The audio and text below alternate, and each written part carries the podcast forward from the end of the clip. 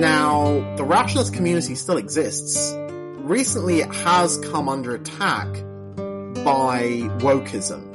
And it's specifically the brand of wokeism that's attacked rationality is the sort of, um, you know, the anti-racism, IQ denial, um, brand of wokeism, right? It's like, you know, the, the thing is like humans are just remarkably easy to persuade, right?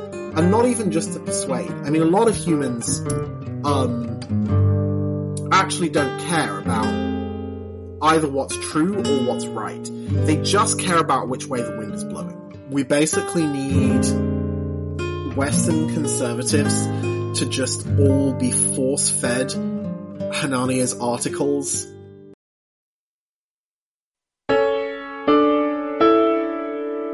Hi, hi, welcome, welcome. This is the season finale of the From the New World podcast.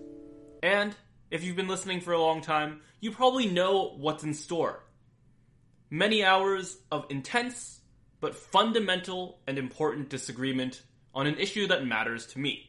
And if you like the show, hopefully, which matters to you. Today's guest is Roko Mijic, a rationalist and someone who's had a lot of internal disagreements with other people in that community, now also forming much more of an alliance or an affiliation with the dissident right as well. We look at both of those tensions, those movements, as well as other related topics in feminization, housing, the future of effective altruism, Nick Bostrom, rationality, and what kind of orientation to seeking the truth is necessary for a movement like that to exist at all. You can probably tell this is something that I have very strong thoughts on as well, and this is imp- especially important for people who affiliate themselves with any of these movements and have those kinds of interests going forward. Today's ask is a little bit different than normal. Usually I just ask you to share with a friend, and that's great this time as well. But I'm actually looking at this moment to expand the show by hiring someone to do uh, two things. Hopefully, someone who's able to do both of them. One is to effectively book guests for the show. That's something that I'm running out of time for. And at the same time, also uh, post clips and things like that to other social media platforms. If you or someone you know has those skills, and I'm sure they're, they're reasonably easy to learn as well. If you or someone you know has those skills, uh, please feel free to message me on any platform, Substack and Twitter, uh, or email as well, uh, or use the form that should be linked in the show notes. Either either is fine, and I would appreciate people kind of referring other people, uh, even if you know you're not a direct listener of the show as well. Without further ado, here is Roko Mijic. Friedrich Nietzsche, overrated or underrated? Oh, um, actually, I think underrated. Underrated. Okay, underrated, great. yeah. Although I have to, I have to caveat that with, with I haven't actually read Nietzsche. great, great. Yeah. Um, Re- re- like reading, underrated, re- underrated by you as well, right? reading Nietzsche is probably overrated. Nietzsche's ideas are underrated. Very interesting. Yeah. So the way I kind of heard of you uh, is uh, kind of detailing the fall of rationality as a as a kind of movement. Um, I'm not sure what you would call it, political movement, not really, kind of uh, social movement. I don't know. Uh, and, and more recently, uh, talking about uh, effective altruism, which is of course connected. So so let's let's dive into that. What do you think? Or let's say first of all, what is the kind of rationality movement? Uh, and then second of all, uh, what has happened to it over the years? Yeah, thanks. Um, so I mean, I wouldn't quite say that rationality has fallen, right? Um, but it's certainly taken some hits. So what is, what is rationality? I mean, rationality is a, as a modern movement, um, started with people like Robin Hanson, Nick Bostrom, and Eliezer Yudkowsky, um, who came together on the Overcoming Bias blog, and um, they started sort of um, they, they started trying to, you know, systematically make people more correct, um, in the sort of map territory, uh, sense, right? So, so what I mean by that is, you know, you believe things not because of how they make you sound or because of how they make you feel, but because the patterns uh, in your head correspond like a map corresponds to a land. So, you know, a map is a very special uh, type of drawing that one can create on a piece of paper in that it is isomorphic. You know, there's literally a mathematical isomorphism to the land that uh, that is around you, right? Um, and they said, look, it's actually, although people claim to like the truth, um, when people talk about the truth, they often, do, you know, they're often not actually talking about things that are literally true in the same way as a map is isomorphic to the territory, right? Sometimes truth can mean uh, justice or goodness or things that make you feel good or maybe um, things that motivate you. Um, you know, there's like a whole different list of things that people will label with the with the term true, but you know that, that are not true in the same way as if you get you know a good old fashioned paper map and compare it to the land around you. Um, so so that was the idea behind um, rationality, overcoming bias, and then later less wrong. Now, um, this is a sort of intersection of a couple of different interests from Hanson, Yudkowsky, Bostrom. Yudkowsky was interested in rationality um, because he was interested in sort of um, course correcting what he would call like tech utopians who thought, and many still do think, that technology will make our lives better. Uh, without any kind of limits or caveats that, you know, like more is better. Bostrom, I think, is also on this train of uh, trying to sort of rein in um, overzealous tech optimists. Uh, Hanson um, is he's more of a pure truth for truth's sake type. Um, he got interested in this when he studied the economics of medical spending and a couple of other topics in uh, economics where it's really hard to explain the choices that people make um, unless you really sort of radically depart from the idea of people saying things because those things are true or wanting things because those things actually represent genuinely better states of the world for them.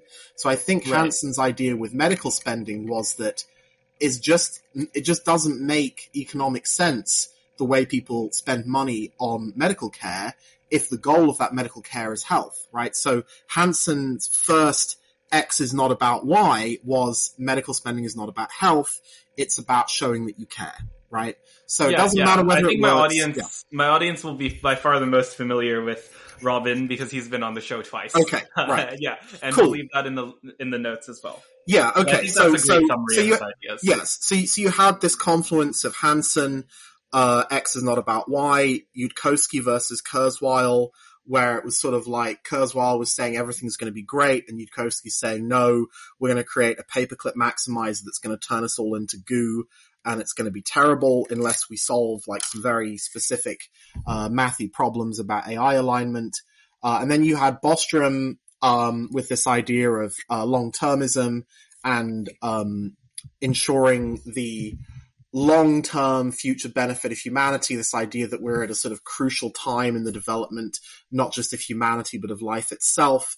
Um, and so all of these things came together into rationality, right? Um, Robin Hanson wrote the sequences, uh, sorry, uh, Eliezer Yudkowsky, pardon me, wrote the sequences, which are a long series of blog, co- blog posts on Less Wrong. Robin Hanson has a long series on overcoming bias. Um, and, you know, there's a lot of different topics in there, but they all basically come down to, uh, this idea of pursuing, uh, truth in the correspondence theory sense that we want to believe what's true because it's true, right? Um, and, you know, even if perhaps in some cases, uh, believing what's true might not even be optimal, uh, from the point of view of getting what we want, um, it still sort of makes sense for some people to just really dedicate their lives to truth because it's astounding how far human society can deviate from truth due to various uh, sort of social feedbacks where you have people uh, believing things because they think other people want them to believe those things, and other people claim to want them to believe those things because they think other people want them to claim people, you know, et cetera, et cetera, right? You get into these sort of bad epistemology spirals. I think Nick Bostrom has a term for them. It's like, uh, epistemic cascades, I think. Um, where, right. you know, uh, so Yeah, uh, Timur Kuran, an economist, has the term preference cascade. Pre- sorry, preference. yeah, Well, there's, there's preference cascades, but I think Bostrom also talked about sort of, you know, these epistemic cascades where I think his example was you, oh, sorry, information cascades. That was it. So you, you have this case where people are lost in the countryside and, you know, they don't know which way to go. They come to a fork in the road. Um, and then people sort of choose one fork and they put little little signs, you know, they put little arrows on the sign saying this is the right way, and so everyone ends up going that way, and they all walk off a cliff together because like the first one chose that. But then there- there are also these preference cascades where, um, you know, somebody says, "Well, I really want there to be more." Um, I don't know. Let me. I'll, I'll choose something. Um, I'll choose something innocuous. I really want there to be more vegetarian food um, at our meetings. And I personally, you know, in my own mind, I hate vegetarian food, but I want to be the kind of person who says they like vegetarian food because that has good signaling properties, right? Uh, so I say I want there to be more vegetarian food, and then everyone agrees. They're all like, "Yeah, definitely, we should definitely have more vegetarian food." And you know, eventually this gets to the stage where meat is completely banned from the menu. Now that sounds crazy, but it's actually I recently tweeted something, uh, and they've, they've actually done this in Scotland. They've banned meat from all um, official functions. So they've banned it from hospitals, they ban it from government buildings. It's just completely banned, right? So if you're in hospital, you can't get meat. That's it. Really? Okay. In. Scotland, right? You just not allowed meat. Because somebody wanted to signal that they're a virtuous person, and that just sort of cascaded, and now, you know, everyone's eating fucking lettuce all the time, right? Is that true? Like, I'll have to. I'll have to look into that. Every time I see these kinds of stories, I think, you know, like that, that can't That seems a bit extreme. I mean, it does Yeah, seem a bit extreme, but I mean, I can, I can find the source for you. Um, Sure, yeah, that'd be great. Yeah. Let me let me see. Um, so the source, um, you know, Edinburgh makes vegan menu mandatory in government institutions. Um, and let me see if I can. Uh,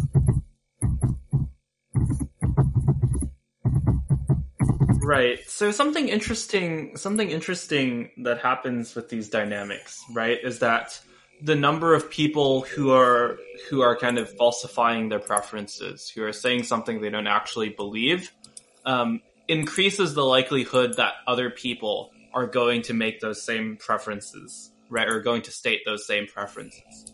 So there might be people who um, who wouldn't naturally, you know, wouldn't volunteer and say, you know, I prefer vegan food.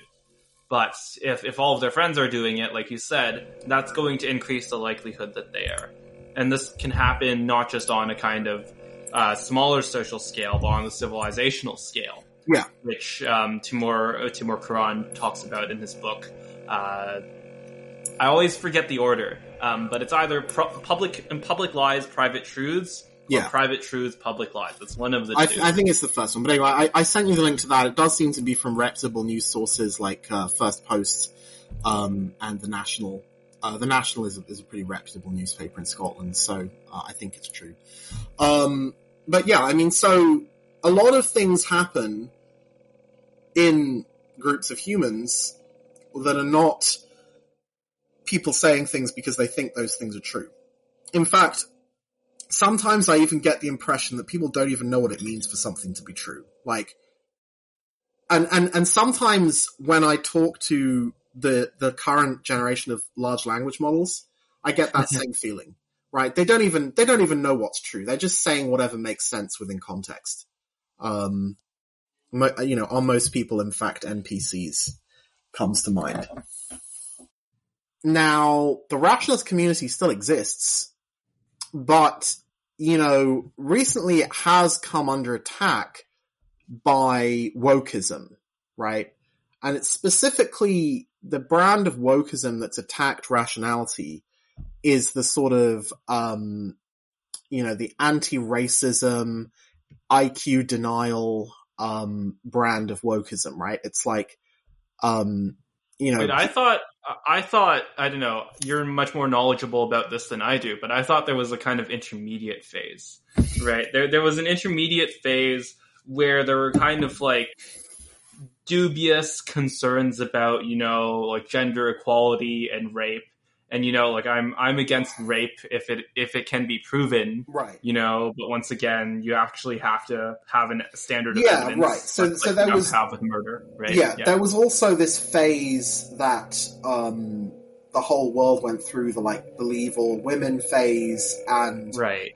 the EA movement attracted a serial accuser woman uh, called Kathy, who accused a number of people of sexual assault, um, including myself. In fact, her accusation was that I, I touched her leg at a party once, and she made a huge blog post about this, and like, you know, but this this only came to light after she'd killed herself, and you know, then at the same time, you know, it, it emerged that this person had made a number of accusations against many different people.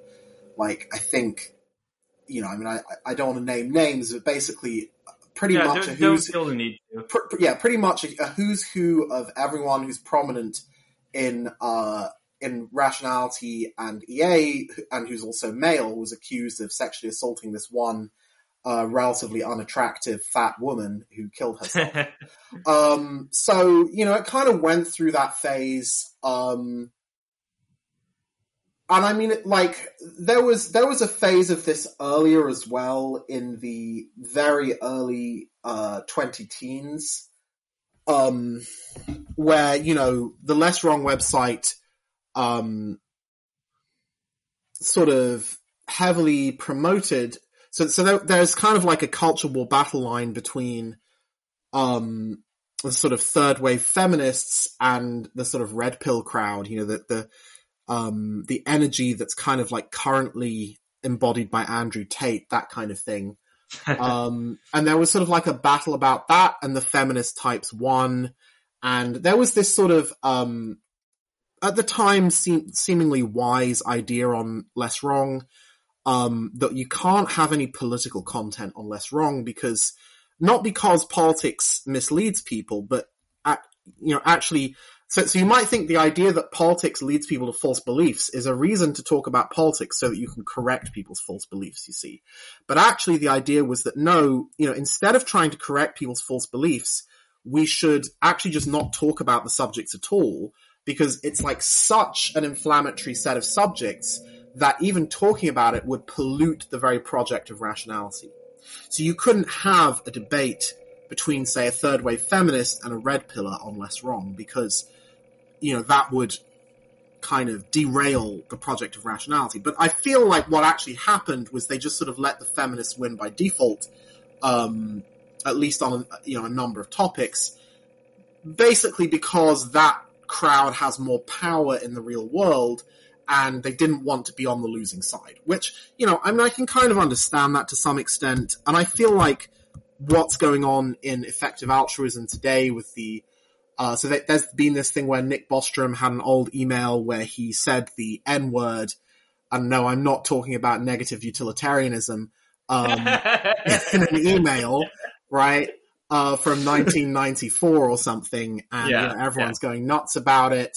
Then there was this, uh, furore with this, um, Timnit Gebru woman who was like the diversity queen, uh, at Google. Yes, yes. I, I will have I will have an upcoming article eventually about you know all of the ML fraudsters. Yeah. Um, yeah, people who have clearly no technical qualifications, clearly, you know, I, I think there was there's this deleted Twitter thread that where she confesses to defrauding Google.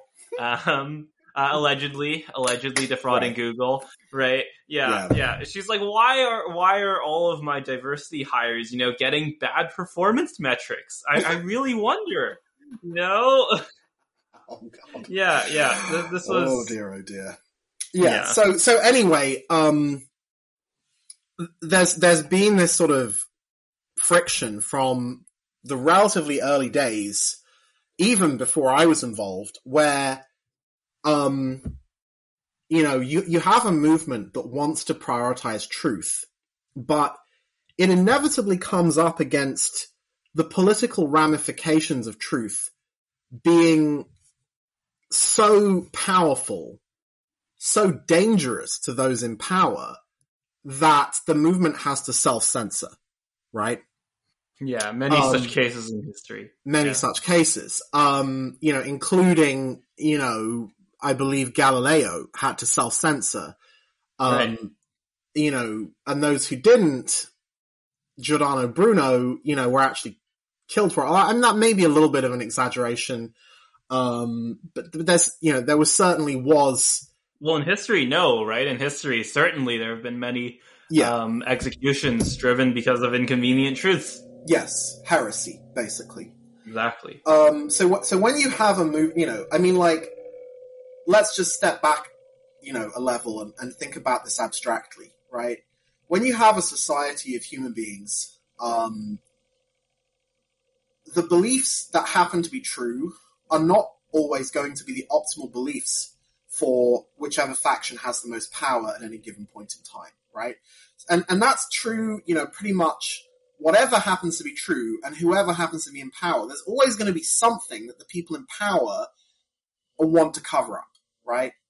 Want people not to believe. So you always have this problem with any kind of truth seeking movement, science, rationality, whatever. It's going to butt up against this and probably in fairly major ways because the things that people want to cover up most are not sort of randomly selected truths. They're truths whose utility implications are the highest, right? Because Right. if something doesn't have particularly high expected utility, you know, upon updating your beliefs to it, then it can't really be that important. And if it's not really that important, it probably isn't really that dangerous to the people who have power, right? So, Yeah. you know, you end up with um, this this sort of funny effect of, um, you know, scientists in say the 16th century who can predict, um, you know, how a metal ball will fall down a slope, which maybe isn't very important, but they're not allowed to predict that the solar system is heliocentric, which is kind of more important, right? Because it has like implications, you know, people are being told that the Earth is the center of the universe. That's, it's kind of important for science at that stage to tell people, no, that's actually not true, right? But they couldn't say that because, you know, so you see, you get into this Right. It would situation. question, you know, it would question their predominant Yeah. theories of how the Earth was created. Yeah, right. Um, Yeah, go so, on. so I think kind of rationality uh, and the overcoming bias movement and all this has all been caught up in this sort of dynamic of those who seek out truth will very quickly find themselves in conflict with power. Um, and, you know, Bostrom, there's an attempt to cancel Bostrom. There was an attempt to cancel uh, Robin Hanson. In fact, he was cancelled.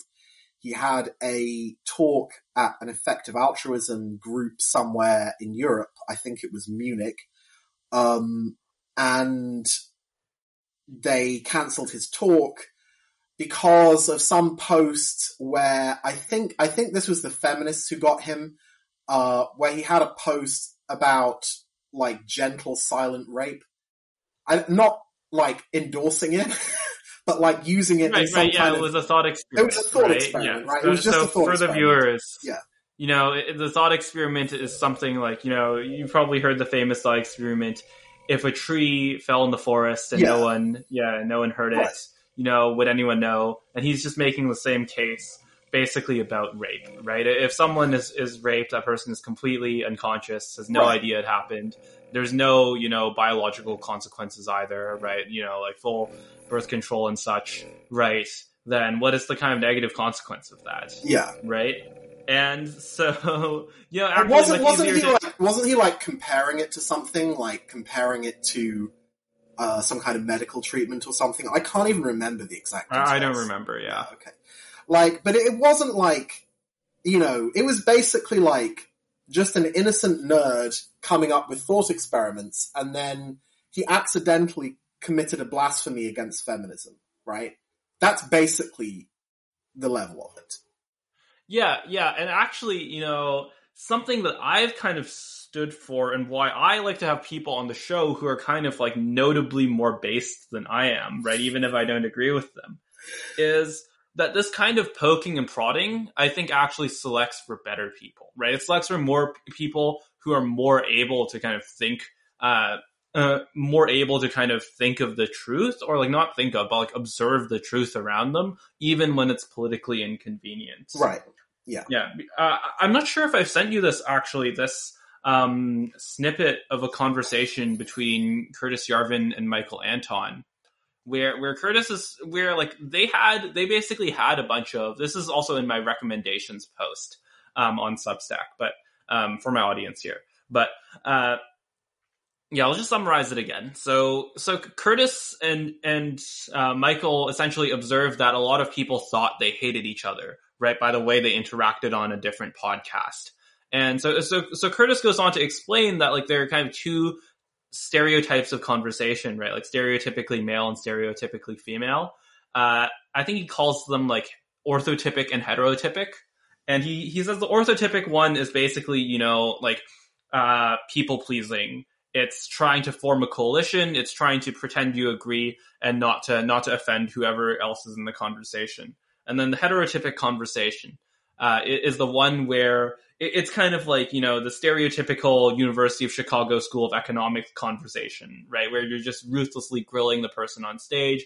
Maybe sometimes you're in- intentionally disrespectful, right? Okay. All still focused around you know, all still focused around whether the person's research is correct or not, right? Right, but kind of intentionally disagreeable in that way, aesthetically disagreeable in that way, where the disagreeability even though, you know, like innately, right, in a world of kind of abstract computers, right, if you were doing this with an AI, maybe it would not necessarily select for AIs that were more competent. But when you're dealing with, you know, human psychology and human biases, that those, those are highly correlated. Yeah. So you can you, you can use this kind of more disagreeable affect to kind of filter for people who, in reality, right, are more likely to um, to really actually care about finding the truth. Yeah. I I mean I, I do agree with that. I think there's quite a lot to be said for that as long as it's kept within a suitable uh, box like sort of a podcast or or an arena or like a, a, stage or something like that so that you're not just unpleasant to people all the time because then they, they actually think you hate them but um, yeah i mean with, within within a sort of uh, truth seeking arena i think it's healthy um, and and yes i mean i think we are lacking a lot of that. And I think it's actually, the situation has got remarkably worse. Um, you know, like I'm sort of on what time scale are we talking about? I mean, I'm, I'm, talking about say 20, 20, 25 years, right? You know, like as long as I can remember, um, you know, things like the, the idea that you would have material consequences to your job or something because of something you said is actually um, it's actually like a new concept for the modern West, right? I mean, I don't think the idea of cancellation was really around in, say, the 1990s. I certainly don't really recall it. Like, oh, right, right. it was looked upon. You, it was looked upon as stuff that our enemies did. Yes, right? exactly. You know, it was like that's yeah. the kind of thing that they do in you know, like Cambodia, um, you know, during the reign of uh, Pol Pot, or maybe you know, Maoist China or Russia in like the worst days of the purges. Um, it's not something we do in the West. We have freedom of speech, and you know, freedom of speech has very much been lost, and it's been lost in such a like banal way. Like, I mean, I know, you know, I know a guy who's significantly younger than me. He's so I'm I'm like 38, and this guy is in his early 20s, so he's a Zoomer, um, and he was.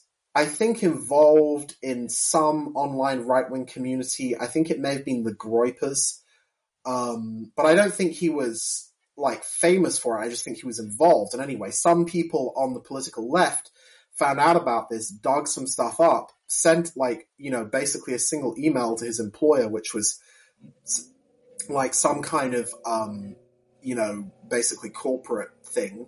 And they just fired him. They, they didn't even like, you know, it wasn't like a kind of history of, you know, long string of this. It was just one email from some uh, activists and he was fired and just lost his job and and it like it wasn't like a big thing. He couldn't go to a newspaper and say, "Oh my god, I've been fired from my job just for having an opinion because that's just so common now that it's just like, it's just accepted. And that's, that's a huge problem in my opinion, right? Like, you know, we, we have basically sleepwalked our way into a totalitarian, unfree culture. We don't have freedom of speech anymore. Not, I mean, you know, some people like myself, I mean, I have a reasonable degree of freedom of speech, but I work in cryptocurrency, right? I don't, you can't look up my employer on LinkedIn, right? Right. There's right. nobody to go to to fire me, right? So, you know, and there's no like, you know, I mean, it's, it's not like nobody could do anything to me, but I'm more of a hard target, right? Um, yeah, like people like uh, Greg Lukianoff have made the case that there's there there's two things, right? There's like freedom of speech legally and freedom of speech culturally. yeah, And the second thing matters even if you still have the first. yeah, right. Yeah. And and in, in some, you know, in some countries like the UK, you don't even really have legal freedom of speech, Right. right? Yeah. You can actually have the police go to your house over a tweet, and many people have had that. Yeah, that's it is it is quite interesting because I don't know, I think I wasn't paying attention to politics over this time, but I think people like Glenn Greenwald, people like uh, Matt Taibbi, uh, Edward Snowden, right? There was a time when it was like left coded to have basically not just not just you know um, legal freedom of speech, although that certainly applies in Snowden's case, Mm. but also kind of culturally, um, culturally, culturally freedom of speech, Yeah. right? And you still see the case with, I think, some uh, progressive today. I think like Ro Khanna did an interview with Bari Weiss where he at least kind of talks about supporting this, right? And talks about d- disagreeing with people being banned from Twitter. Um, and you know, there are various, there are kind of like the typical theories, you know, like the left was never truly about this, right? It was all, all always only for self-interest, um, Mm. all, and, and so on and so forth. But I, I'm kind of like pre distrusting or like I'm pretty skeptical of those theories because, you know, I, I think like the left was generally culturally dominant or economically dominant basically since FDR. And you know, like under FDR, there was also pretty poor free speech norms during the war, right? During World War II. But, you know, throughout the ensuing decades, right, I, I don't really think that there's, you know, like a particular degree of left wing domination that, that makes it so that it, the, they turn against freedom of speech, particularly now. Um, I don't know. What do you think? Why do you think there's been a sort of cultural polarization of this idea? Um, you mean why? Why is it now the case that the right is in favor of free speech and the left isn't, when Yeah. historically it was the other way around? I think it really probably just is pure self-interest. Um, you know, I've said things that have pissed off the right, and they like in, in particular recently about Down syndrome. Um, and I had a number of people come up to me and say on Twitter, at least, um, oh my god, I can't believe they're not banning you for this. And these are like, you know, people with MAGA and, you know, Trump 2024 in their profiles. So they want the ban hammer and they're jealous that they don't have it, right? Um, Right. they, they, they desperately want to ban people who are pro-abortion, um, or any of the other key kind of, uh, MAGA right sort of issues, right? But they, but they don't have that ability, right? Because the other side controls the institutions that create that ban hammer. So, you know, all of the big tech stuff is headquartered in California. It's all staffed by lefties. Um, so the right doesn't have access to the ban hammer. So the second best thing is to complain about it and try and say, well, look, the left is being, um, hypocritical. They, you know, they should be in favor of freedom of speech. But I think it's really just strategic. Um, and, you know, nobody really wants freedom of speech for their enemies, right? Um, because speech can be used as a weapon, right? Uh, and especially speech that comes with reach, right? So, you know, there's a sort of continuum really of freedom of speech where it's not just whether you're allowed to say something, but it's also how many people are allowed to listen to you i.e. whether you're allowed to sort of advertise your speech and have it spread organically, and also how, you know, what level of consequences do you suffer, right? So, um, both, so all political sides, and in particular the left and the right in the US and in Britain and stuff like that, are trying to, to win this game where they make it so that their opponents can't even argue against them, right? By making it so that opposing speech is banned, or it's legally allowed but it'll get you fired, or it's legally allowed but it's deboosted, which is what they've been doing on Twitter recently. So that, you know, the, the thing is like humans are just remarkably easy to persuade, right? And not even just to persuade. I mean, a lot of humans, um, actually don't care about either what's true or what's right. They just care about which way the wind is blowing, right?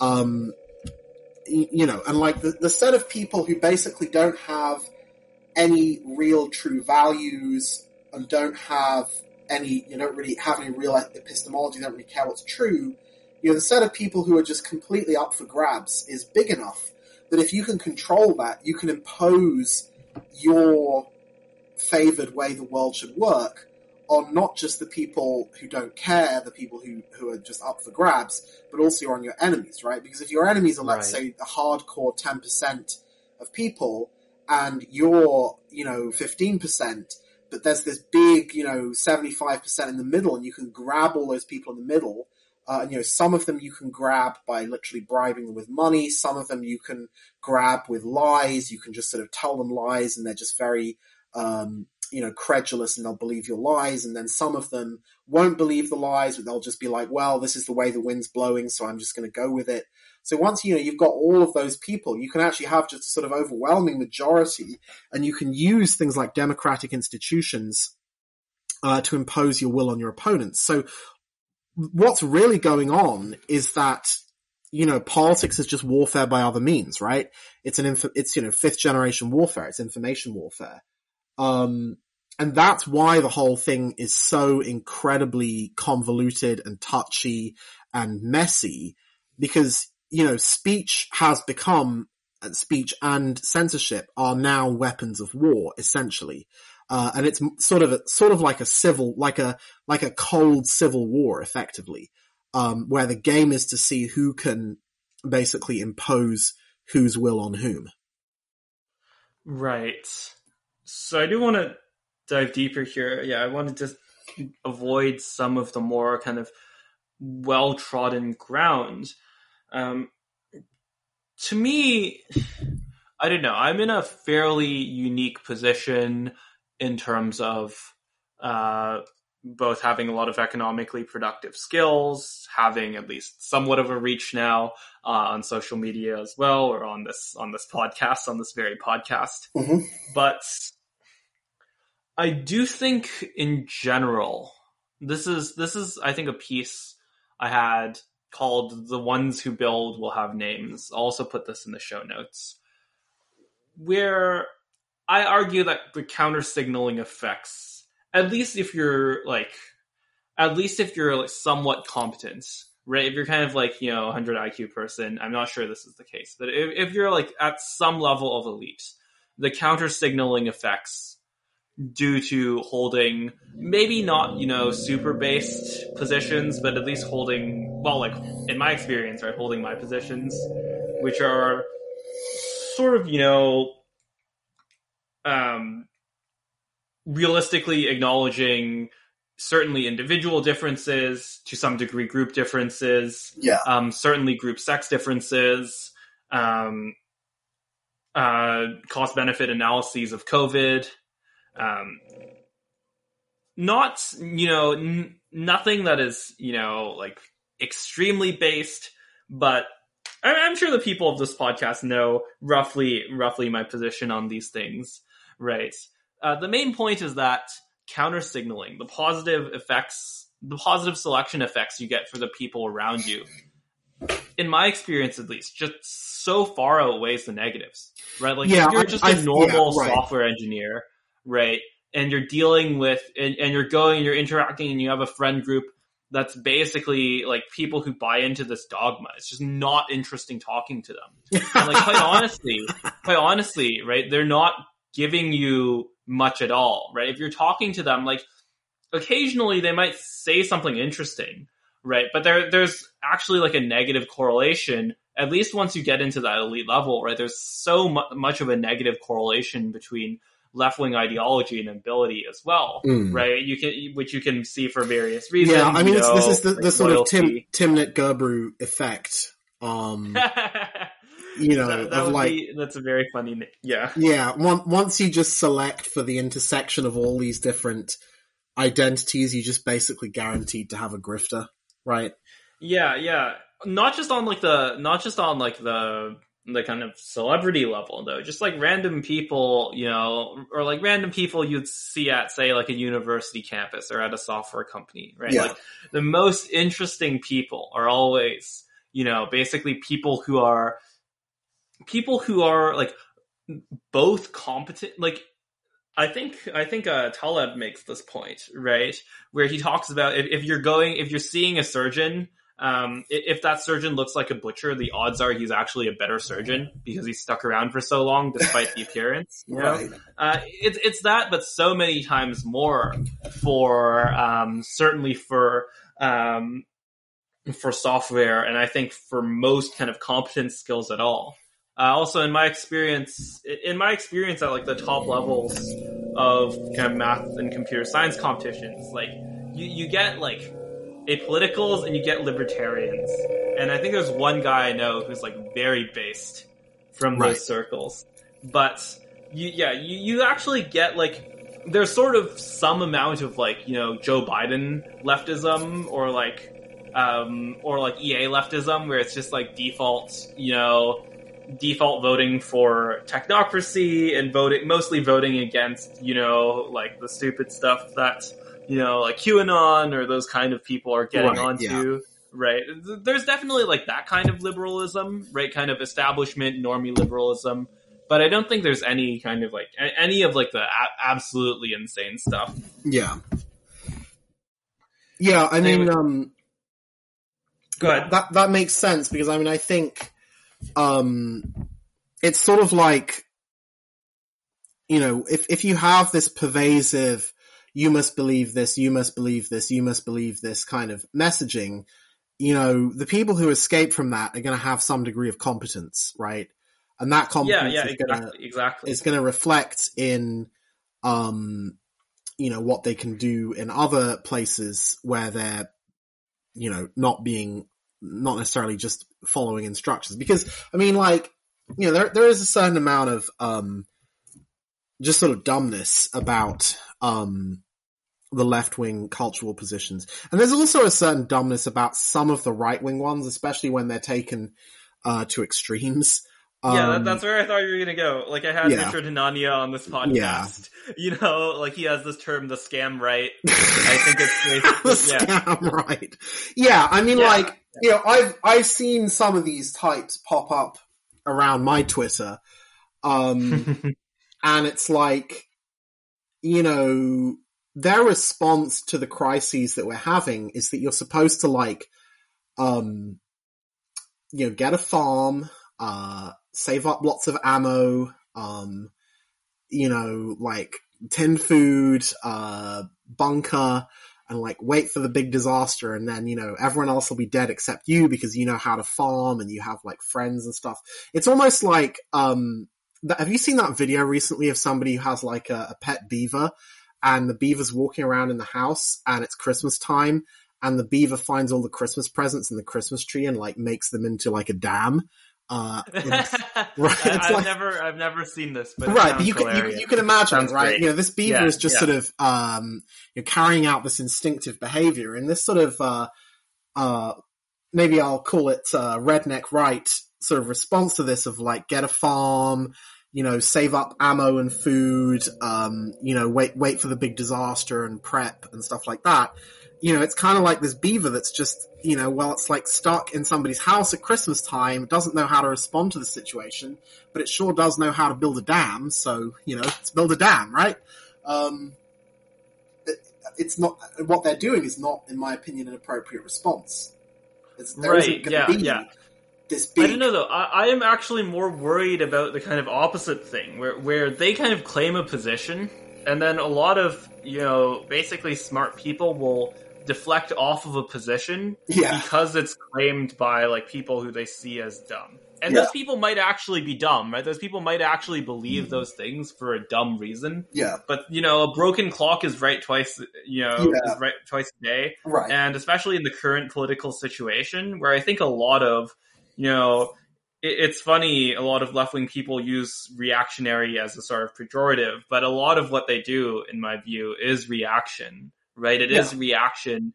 Uh, I think like Eric Kaufmann, who's been on the show, has this term, I think like, um, left modernism, right? Where he describes how like the left wing's aesthetics are basically shaped by wanting to distance themselves from the aesthetics of ordinary people. yeah, I kind of worry that in, especially in a world where that that is so common, that a lot of actually fairly reasonable positions, maybe not reasonable in terms of lines of reasoning, but you know, reasonable positions in terms of just like factually, objectively, are stigmatized. yeah, I think I've definitely seen a lot of this with regards to actually my most recent, or no, I, now it's been two posts ago, but I I made you know a point that there was never a rational case for lockdowns, and the the point here is that there was always a kind of asymmetric standard. People were always far more terrified of the unknown consequences of the virus than the unknown consequences of the interventions, when exactly the opposite is the case in reality right. right? And now you can say, you know, maybe we just got unlucky, but even if you were just taking the expected value, even if you were just taking the average, it should have been known, it should have been obvious ahead of time that the social consequences are almost, you know, obviously as destructive, if not obviously more destructive. Yeah, right. than And the I, virus. I, I would say I agree with that. And I mean, I did a quantitative analysis of this at some point in 2020, late 2020, I think. Um, and it sort of became obvious to me that we're going to lose more person years to lockdowns than we're going to lose to the virus. Yeah, for sure. For and sure. specifically because the virus tends to kill older people who are going to die anyway. Um, you know, it, like when the virus kills people, it doesn't get as many life years as you might expect. Right? Kill somebody at 80 who would have died at 85, it only gets five life years. But if you, you know, if you sort of lock down 80 people for one year to try and prevent one 80 year old dying at 80 instead of 85, you know, that seems reasonable, but it maybe actually isn't, right? Because you decreased those people's quality of life by a lot more um, total, you know, quality adjusted life years than you gained uh, from that 80 year old. So I, I think at some point, at some point in 2020, it really did become a losing battle. I think maybe initially, you know, we should have banned flights, like I said, in January of 2020. I have quite a prominent post saying we need to, we need to ban the flights now. If we'd done that, we may have got some value just in terms of, um, uh, retarding the spread in the very early stages, um, which would have given us more time to understand how dangerous the virus really was, to develop vaccines in case we needed them, uh, and, and sort of scale up production and stuff. But I mean, by the time it got to late 2020, it was like, look, the, the lockdowns are costing us more. Um, Yeah, you know- commercial flight restrictions, it's always kind of dubious because, you know, th- there's like commercial flight restrictions in theory and there's commercial flight restrictions in practice, which often or almost always go up far too late and then you already have commercial spread. That That's the kind of Yeah. empirical data with COVID especially. yeah, I mean, Right. if, we, if we just Um, grounded all the airplanes in like mid-January, just like all of them, I think Yeah, that would yeah, like- valuable. Yeah, like if they were deployed by basically a government with state capacity, then yeah. Uh, like like uh, flight flight cancellations, commercial flight cancellations could have worked. Yeah, But I think that even then we knew, maybe not to this extent, but we kind of knew that that this was not going to be the case. That in Yeah. fact the government is not all too functional. That it is, uh, you know, in in the technical definition of the term, retarded. um, Yeah, I mean, in, in January Yeah. 2020, you had the government welcoming in plane loads of passengers from Wuhan uh, as a way to evacuate. yeah, yeah, that was a right? particularly atrocious And- and counter It was signal. just incredibly stupid, right? Um, Yeah. You know, and, and look where it's got us. And now we have the whole debate about vaccines, where I'm actually not even sure at this stage whether vaccines for young people are net positive or net negative. The whole like I can't I can't find the answer. I don't know whether you have an opinion on that one. Oh yeah, under under twenties, yeah, under twenties. I think Philippe Lemoine had the point that you know for under twenties, both sides of the equation matter so little that like yeah yeah. I, I'm very skeptical. I, I'm like almost all of the evidence that I've reviewed when it comes to vaccine injury, I'm very skeptical of. Almost all of those cases seem to be either like blatantly ignoring correlates, blatantly ignoring the base rate, or um, quite frankly, just like just like not just like citing the wrong numbers, right? They'll they'll attribute like a claim to a study, and that study will just not have that claim, Right. right?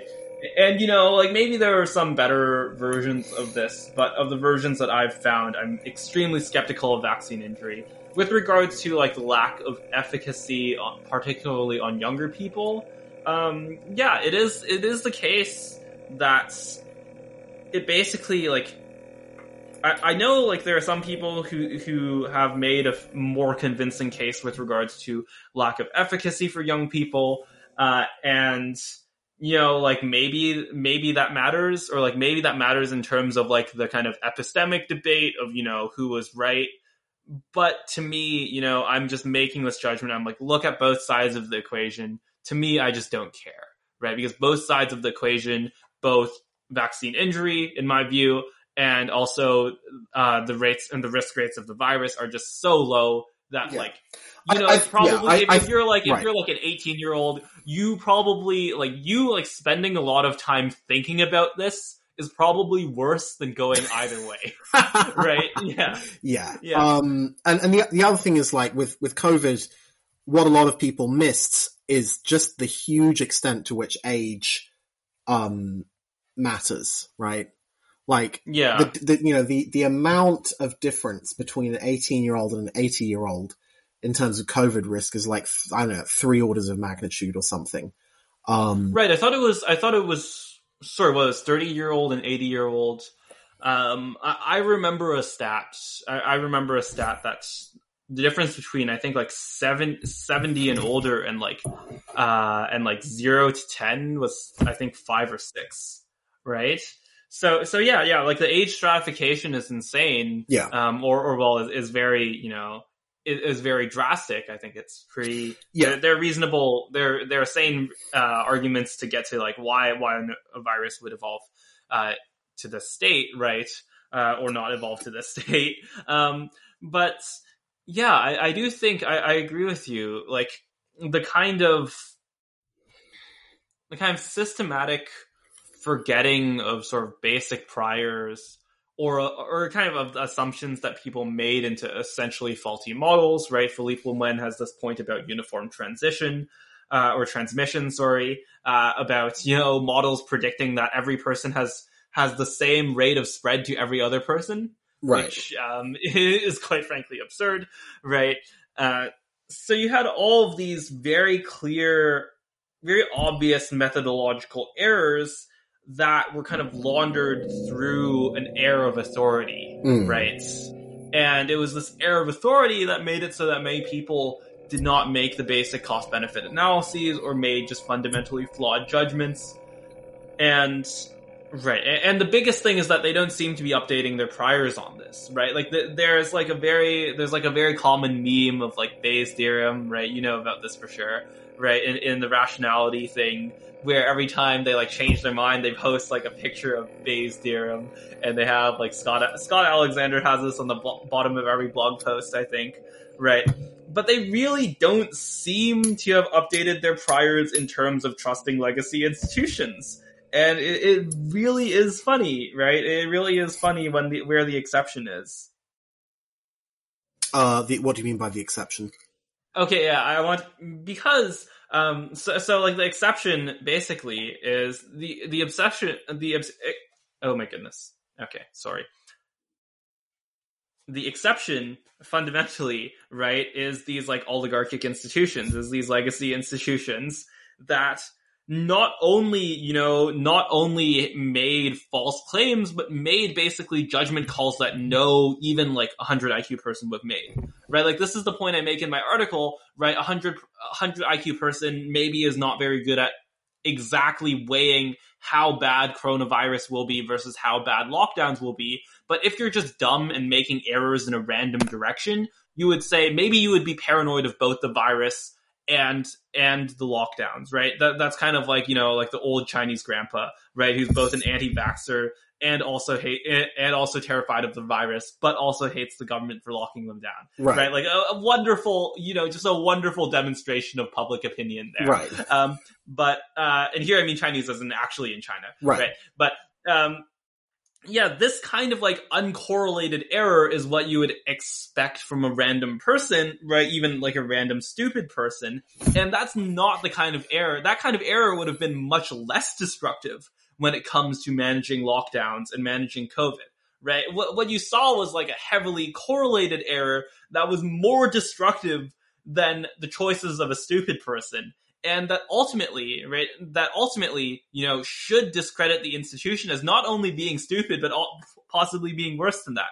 But that kind of discrediting just did not happen, and and right. it's just kind of like the willingness to further entrench the best example of this is like SBF's pandemic preparedness donation, right? Just just like entrusting the government of California of all people to do pandemic preparation. And, and, maybe you you can think like, okay, this was just an excuse for SBF to go and bribe some people. You know, like okay, yeah, okay, understandable. But in terms of like the the people who there, I think like certainly people who who I kind of personally trust who are who is kind of supportive of this, and it's like, no, this is like almost the best example of like works on paper does not work in practice.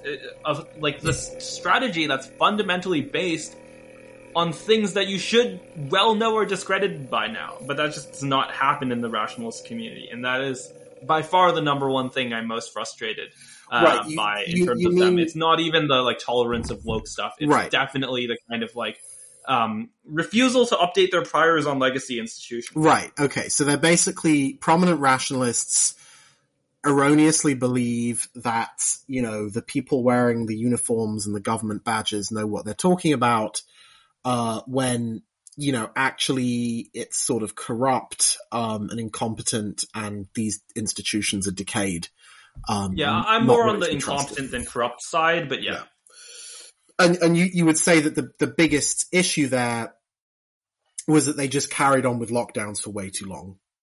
Right, carried on for lockdowns. I think that they should have approved vaccines much earlier, or quite frankly, at this point, right, given their kind of observed level of incompetence, not even not even had any kind of legal power to enforce um, vaccine bans at all. Yeah. Right. This is something that people don't understand is that like the vaccines were banned. That's what actually happened. They were banned for more than a year, right? A yeah, year and right. a half. I mean, uh, almost, some, some of these right? vaccines were ready in early 2020. Um, yeah, and they actually banned all sorts of things related to the pandemic, including uh, uh, including masks. COVID tests. Right. I don't think yeah. they went as far as like legally well, banning them actually, in the same way as. I mean, they they had some situations where medical staff were fired from their jobs for wearing face protection. That yeah, like that that seems quite. But yeah, yeah all of this kind of summed up together, I think, is just you know really a kind of once again, this is like a lot of people have the argument of like compared to what, right? And I'm making the point that like even compared to like normal error, right? Even yeah. compared to like what I call uncorrelated error, you know, like the kind of stuff that the kind of honest mistakes that like a 100 IQ person makes, right? Right. right. This is still far far worse than that, right? Yeah. You you put like you know you put like Joe Rogan in charge of handling, you know, eh, of handling um, the FDA. He would have done some stupid things, but banning COVID tests was not one of them. Yeah, even right. though he's kind of like bought into some of the vaccine skepticism stuff, I don't think he would have even banned vaccines. Or he would have said, you know, like we're not going to mandate them, but you know, like Yeah, if you want right. to take I- the I vaccine, mean, I- take yeah. the vaccine. Right. I mean, I, I think actually just the sort of libertarian approach would have worked very well here, where you said, Yeah, look, exactly, exactly. this is a vaccine made by a reputable company. There's no need for the government to get in between the vaccine givers and the vaccine takers, right? You just have to record, you know, have to have some sort of, uh, you know, legal, um, uh, sort of, you know, paperwork that people consent to it. But if they consent to it and you're a reputable pharmaceutical company and you record what happens and the regulators watching you, then we shouldn't stop that from happening. And I think, um, if we, you know, if we had got the vaccines out earlier in 2020, um, at least with a, a even with just a small group of people, tried it because people were talking about this. People like, look, we should have a vaccine heroes group where people get paid a lot of money to take a vaccine and then see see what happens to them. Um, right, right. This was like human of that- challenge trial. yeah, none right? none of Yeah. that actually happened. Um, even though there's, you know, it's just sort of. I mean, I would have even gone further and said, not only should we have, we should have banned flights, we should have had vaccine challenge trials, we should have had just corona exposure trials just to see how bad it was, and just like on a on a ship somewhere moored off the Chinese coast or or, or something like that. Um, just to just to monitor this because the value of that information at that stage was incredibly large, right? The value right. of the yeah. information about how bad the virus was, how dangerous the vaccines were, how good the vaccines were, and we actually got we actually got it wrong. We thought the vaccines were neutralizing, but they weren't. We thought the vaccines would stop spread, and they didn't.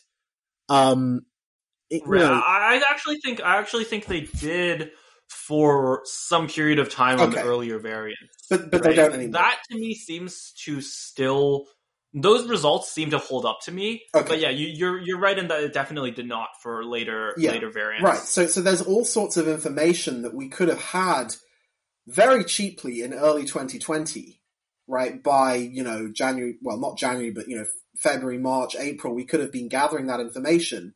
Like, you know, if, if I was to respond to this and I was like dictator of the world, like, you know, January 15th or something, bang, all flights everywhere around the world would be grounded you know, you would have ships off the Chinese coast with people getting deliberately infected who were paid, you know, huge salaries just to go through it. You would have had other ships where they had them vaccinated. Like, you know, you really would have just systematically found out how bad the, the virus was, how well the cures worked, and done everything you could to prevent it from going global um, in those early days. And I, and thank God it wasn't that bad of a virus.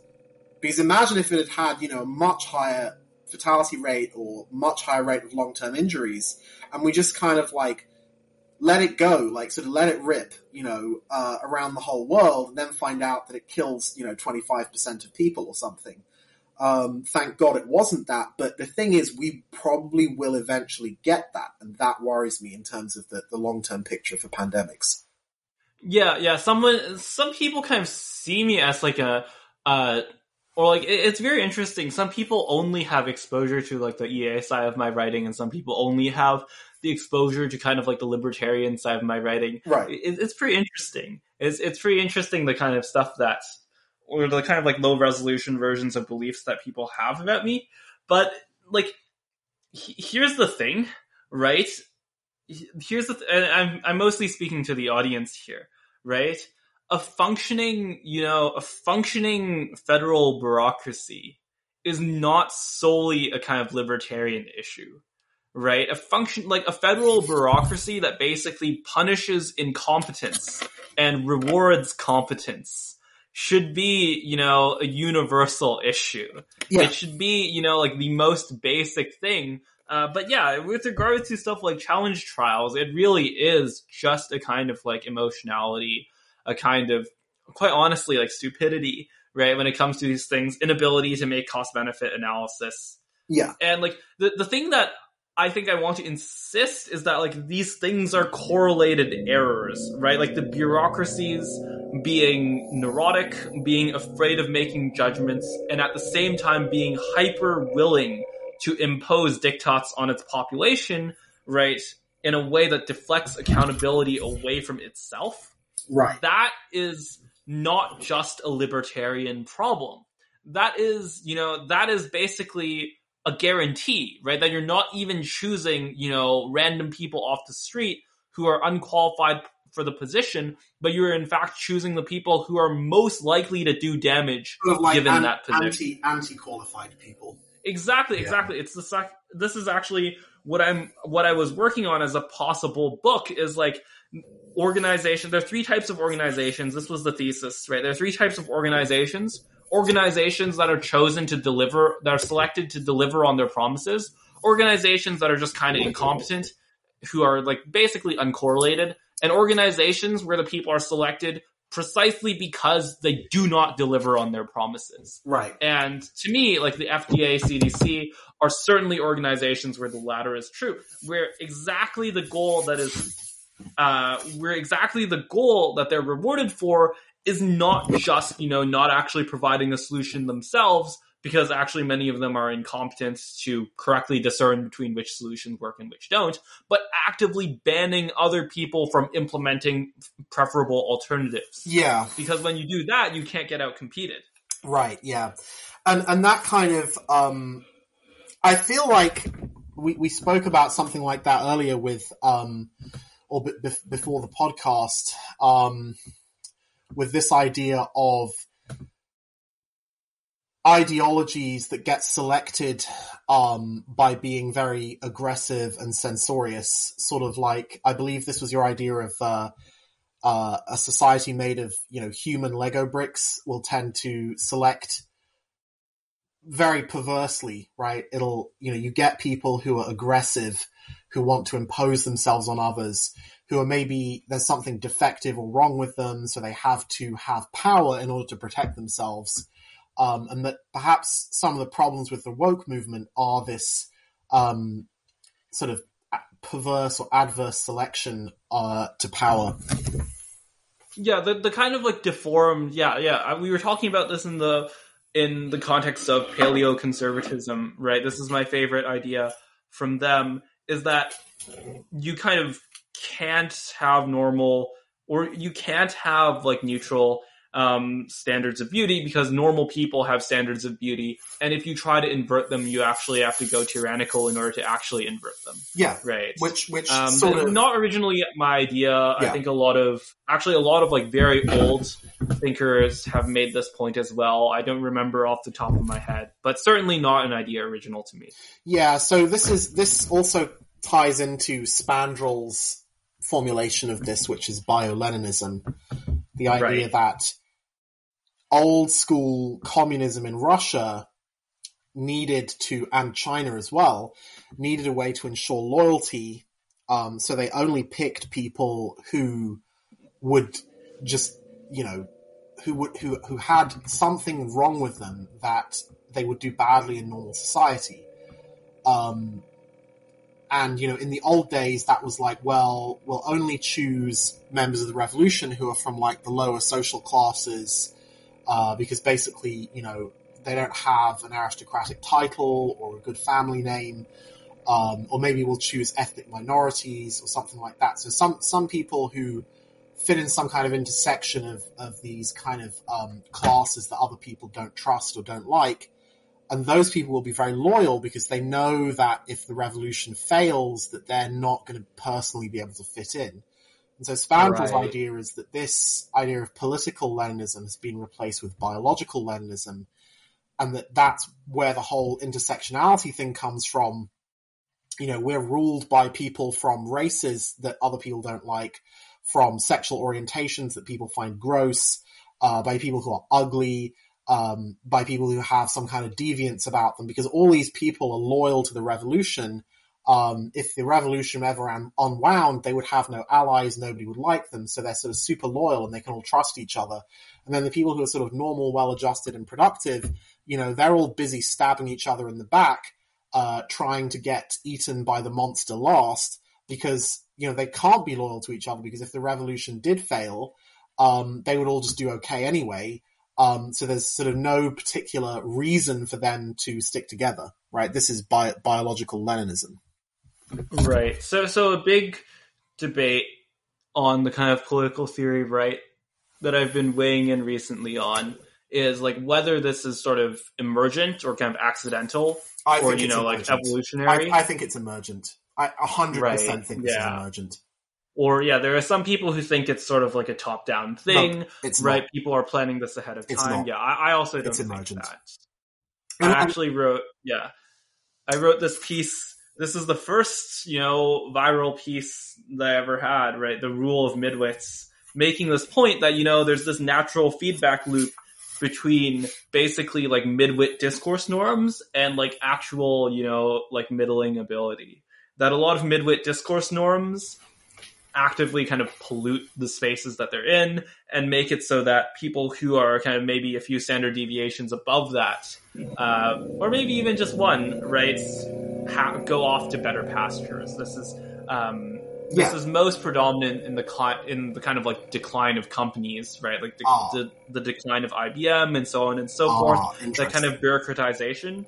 Yeah, Steve Jobs right. has this like infamous quote or like famous quote of you know there are A players and B players, and if you let an one single B player on on a team of A players, it'll quickly become an entire team of B players. Right. Yeah. Wow. Um, yes, I wonder whether we can generalize that a little bit. Go on. I think we both have similar analyses here, but uh, for the audience, and actually for me, I'm also interested. Even if we believe the same thing, I'm interested in uh, how you come to it. Uh, why do you think it's emergent? What's your What's your case for that? Because I think the people who are doing it are not smart enough to come up with it, basically. yeah, yeah, yeah. right? It's just, it's just too, like, it's just so fucking clever, and they're just so fucking dumb. They couldn't have invented this. They just sort of naturally, you know, did their thing, and their thing happened to be optimal by accident. Um, Yeah. you know, and there's like other, I mean, maybe th- there's maybe one example of this that might be deliberate, but I'm not sure, and that's feminism, right? So spe- specifically first wave feminism. So I've been very interested in feminism for a while, uh, and specifically like the epistemological sort of battles between feminism and red pill, uh, because they it's actually a pretty important issue and affects a lot of people's lives and the way you choose to live and stuff like that, because most people are straight, so they have to relate to the other gender. And you know, feminism is pretty clearly um, extremely negative utility. It's like a it's like a terrible idea, right? And and yet, and it's even it's so terrible that um a lot most women are against it when you ask them in private, right? Or they're they're for it, but they'll sort of um you know, they'll sort of like caveat it so much that they're like in favor of feminism in name only, i.e. they want men who are brave and strong and chivalrous and powerful and, you know, they, they just, everything that feminists say women should want, like they want a man who's equal. No, no, I don't want a man who's equal. I want a man who's better. Or do you want a man who does Right, right. Revealed preferences. yeah. Oh no, I, Revealed I wouldn't. I wouldn't are- want a man who does the chores. I wouldn't respect him. I want a man who's like out earning a lot of money, um, you know, so that I'm like attracted to him. And, and like, you know, so, so it's like such a bad idea. How did this incredibly bad idea that ruins everyone's life get so much power? Right? So let, let's let's fix the definitions first because I think maybe that means different things to different people. Right. Like I'm not I'm not completely sure. You know, there's some people, there's some Twitter mutuals who I follow who would go as far as you know, uh, the number of women in the workplace should be like significantly reduced. Right. Right. I, I'm not sure how how far you mean by this. Okay. Yeah. So I mean, there's obviously a continuum here. Um, Yeah. let's like let, let's say that feminism is the idea broadly speaking that men and women are the same on the inside like they have the same brain they have the same preferences um they have the same everything but they're just wearing a different skin suit right so you're kind of born as a human and then just before you sort of exit the birth canal, you get like either a man skin suit or a woman skin suit. If you get the man one, you get a penis. If you get the woman one, you get a vagina and breasts, but everything else is the same, right? And based on this sort of essential similarity between men and women, we should demand uh, exactly equal pay. We should demand equal representation everywhere. So exactly the same fraction should be engineers versus nurses versus primary school teachers versus soldiers. um, you know, we should have, um, this kind of, oh, this kind of like weird legal thing where women are both equal to men, but also better than them. Um, they're both more powerful, but also more vulnerable. Like this whole sort of weird and wonderful collection of ideas, right? I mean, I don't want to. Yeah, the HR laws have got to go. Yeah. Right. I mean, Yeah, yeah. and, and you know, like men are supposed to be be real men and take the initiative, but they're also not supposed to take the initiative because that's rape, um, and and all sorts of things, right? So so where did this garbage pile come from, right? Um, and it really got me thinking. You know, I I don't think for a very long time. I mean, I I've always known that this stuff is nonsense, and that the red pill stuff is basically right. Um, but I've never really understood until recently um, why it ever became popular, right? I mean, this is kind of like you know, in in South Korea they have um, this belief called fan death. Have you heard of Uh, that? I, I I don't know what that is. you haven't heard of fan death, so there is a persistent urban myth in Korea that if you go to sleep with a fan on in the room, it will kill you. Um, and there are varying explanations for this, like um, some people say it's because it blows cold air on you and gives you an infection. Others say it rips the molecules to pieces and you can't breathe. It's just ludicrous, right? Yeah. To me- oh, it's not even like a spirit or like a spiritual thing. It's like it's like literal. Yeah, no, literally a fan Oh will literally goodness, kill you. Yeah, okay. you can look up fan death. And to me, you know, feminism, the idea that men and women are fundamentally just sort of like the same person but with a different skin suit on is as ridiculous as fan death. So how did this how did this stupid idea get so powerful? Um and I think I think some well, it's partly me, but it's also this guy called Mirror Dissident on Twitter came up with the explanation for it, right? So here's here's here's the explanation.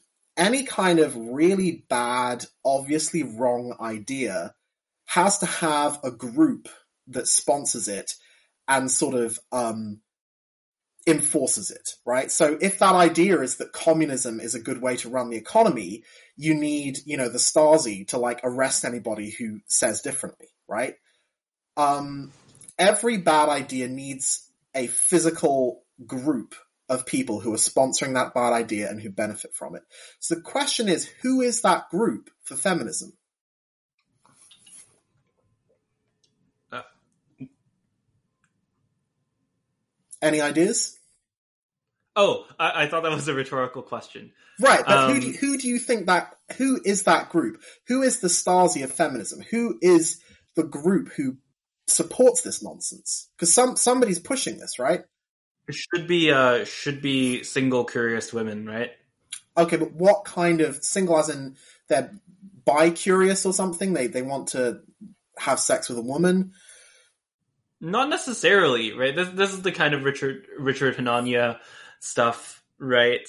Um, if I were to give an answer, I'm actually like not too well read on this, but if I were to give an answer, that would be it, right? That a lot of basically young professional women Right. are kind of rising up in the workplace and Right. they want to get an advantage for themselves. And Right. what's one way to do that? So they want to get an advantage as in they want They want to get promoted. but get promoted, right?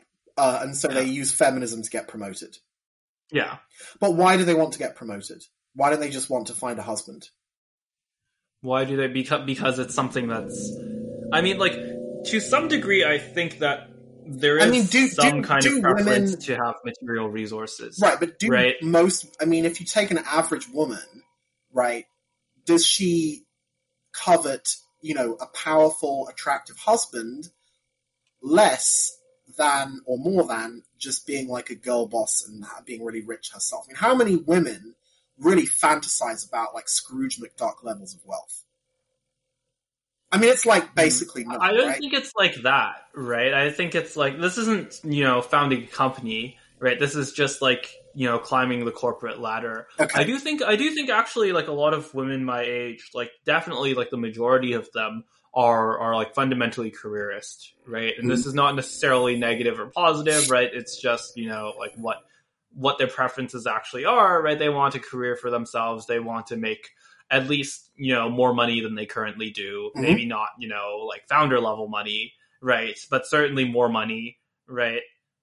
I think that that's actually a pretty then- common preference, at least Yeah, among my But then what do they want to do with that money? I mean, do they just want to, you know, just like build a swimming pool and fill it with uh, gold coins, or do they want to like Okay, down? I'll, and have a I'll, I'll be or- honest here. You know, I don't think most people my age think that far ahead. Right. You know, like if I were to guess, it would be you know probably like buy a house. Yep. You know, you know, basic kind of like you know the same thing that the same thing that men want. Right. Okay. So it's sort of like security levels of, of wealth, not, Right, Not yeah. you know, rock star levels of wealth. Yeah, yeah. Um, yeah, that, that, that makes sense. Um, but I mean, if you think about it for a second, right, like, you know, we live in the, in the West, in America, certainly, I mean, there's enough resources for all of the women to have a house, uh, without them going to work. I mean, they don't, you know, like, there's enough economic surplus, uh, certainly for, like, they could work relatively small hours, like, I don't know, 10 hours a week or something, and society as a whole could, like, build houses for them like houses are like artificially expensive because everyone's competing to buy a fixed supply of houses and they just bid the prices up. So, I mean, maybe it's like individually rational to be a careerist woman and end up with like frozen eggs at 40 and like pet cats and stuff. But, you know, collectively it's irrational, right? Um, it's not like, and you would think that a political movement of women would appear and they instead of calling for equality at the workplace, they would actually be calling for inequality and saying, no, women should not work. Women should like just be paid to be beautiful and fertile, uh, or maybe just do like small work, like, you know, 12 hours a week and every woman gets a house. And yeah, okay, maybe we sort of like have it, you know, on like a sliding scale where if you're more intelligent and a bit more hardworking, you get a better one. But like, it's certainly not as a group rational for women to be basically in this sort of like, um, you know, all trying to outbid each other by spending more and more of their very limited fertile years in an office instead of raising a family when, or even, not even necessarily raising a family, just having a good time, right? Um, part of which Wait, is I'm not raising- sure. I'm not sure. I believe the premise here. Right. So, so is the premise that if we were just all Yimbys, that we would have enough houses for people? Like, like that seems that seems not true. You know, like, like uh, even if even if we were like significantly more Yimby, I'm not sure house, uh, especially house prices in like areas where most people want to live, Hmm. right? May- maybe if we're talking about you know like civilization level resettlement, then may- then that's probably true. But in terms of like holding constant the places where people want to live, and even let's say we have you know like you know like significantly more Yimby policies, I'm not Right. sure that's the case that you can build houses for every woman. Like that's like what like 160 million people. I mean, you you probably wouldn't need to increase the housing stock that much. I mean, if you increased it by say fifty percent, the prices would would plummet, right? Wait, increasing the wait, increasing the housing stock by only fifty percent. Like, I I don't think you know, like you you get so much deterioration just in terms of like. In terms of like proximity to whatever whatever your city center is, like this is one thing that I'm always I, I'm always a bit skeptical of the Yimby people. This Right. is maybe getting into a different discussion, right? But I'm actually pretty pretty skeptical of like at least the degree, the severity of of improvement that the Yimby people are suggesting. I think that these things are like much more complex equilibria in terms of, you know, basically, right? Basically, in many areas of, of the world, I think that housing prices are actually very undervalued.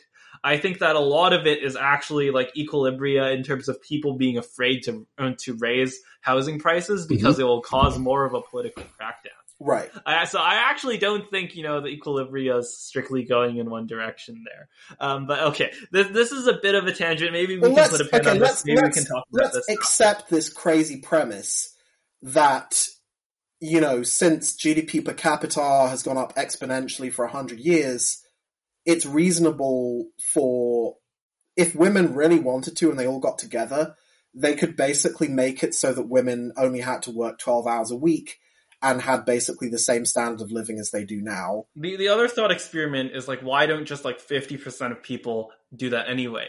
right? Like, why does it have to be women, right? Like, why? Right. Like, th- this is just basically, you know, like a massive, a massive strike organization, right? Why don't we have massive? We don't even have, you know, like industry wide strikes much anymore, right? Only very specific, very centralized industries.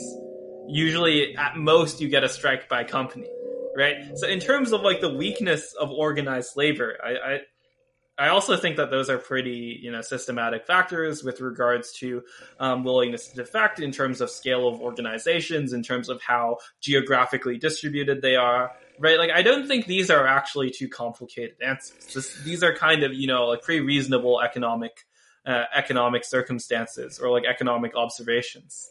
Well, I mean, so so they, they have a political movement, right? Feminism is a political movement for women. Yeah. Or like, sorry, sorry.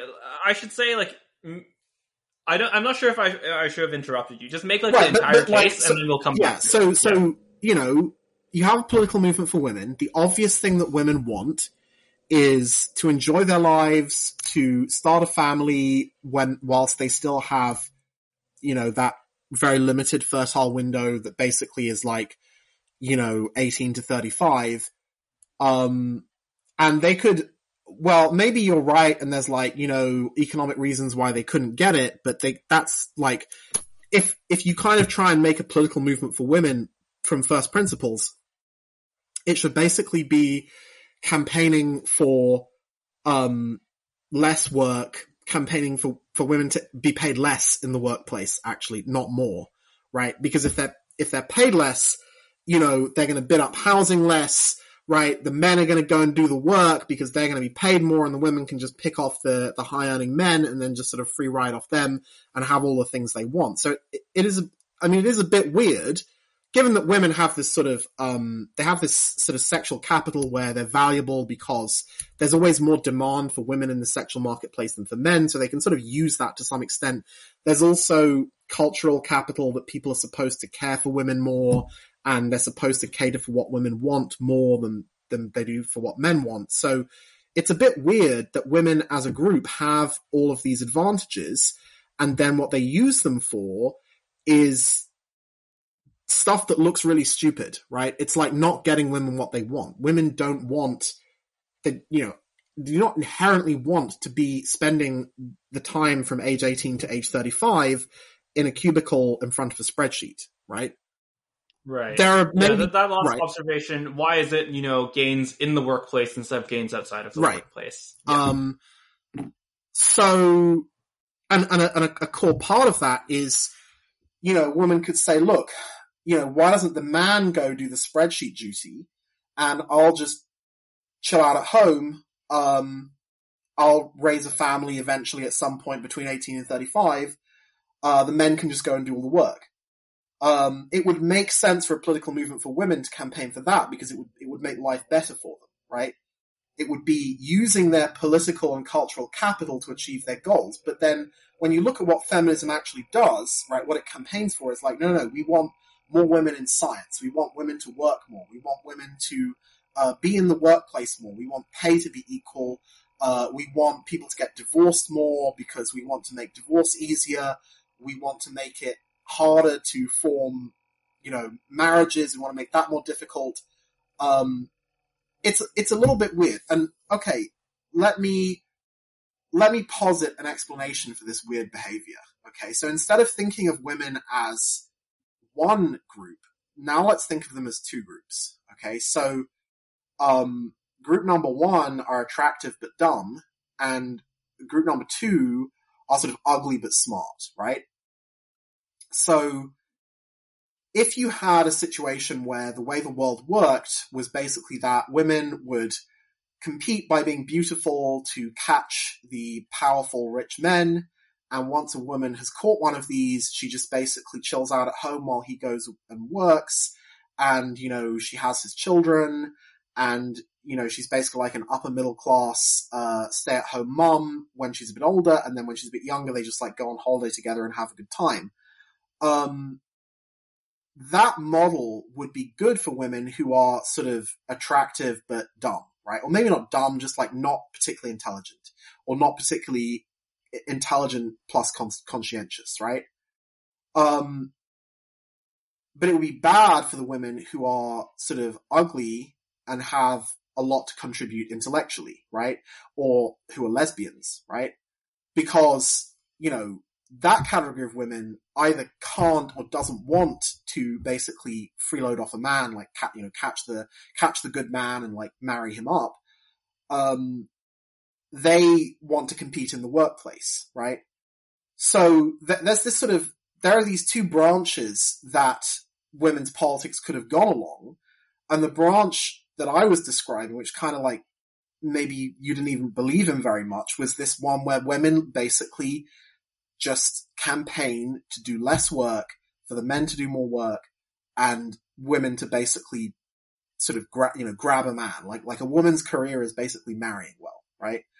Um, that version of the future would benefit women who are, who want to have kids, who are attractive, and who have less to contribute in the workplace.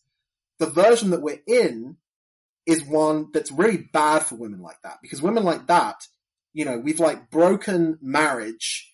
We've made it so that, you know, houses are expensive because all of the families that do form are two income families.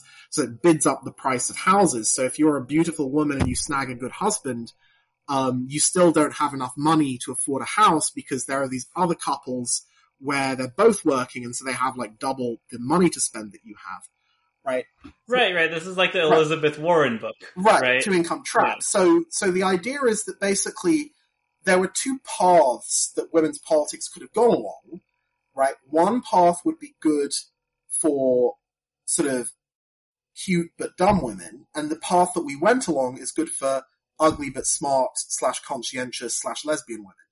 And it turns out that if you think of a feminist, what do you think of? Well, smelly, armpit hair, maybe she's a lesbian, uh, definitely ugly, you know, etc., etc., right? The, the women who support feminism are the ones who would lose out because they would be, they would be single, right? Under the, if you had a system where a way that, the way that a woman made it in a world was basically by marrying the right husband and then having his family, um, these ones who are either lesbians or ugly or whatever like they just wouldn't be able to get a man, right? And then in that world, they would be very low status, right? They wouldn't be allowed into the workplace because you'd have this norm that the workplace and earning money was mainly for men. So it would suck for them, right? So they made the feminist movement and the other group of women, the kind of, shall we say, the more womanly women, um, they never managed to coordinate to make a rival institution that was anywhere near the institutional power of feminism. Now, to some extent, you see these types, like the, uh, the trad wife types, you know, who, who have like Instagrams about baking and, um, you know, beauty and, and, stuff like that, but they, they don't have political power the way the feminists do. So to, to cut a very long story short, what Mirror Dissident and I think is that feminism is basically a sort of rebellion of beta women, um, hijacking society to make it more sort of nice for them.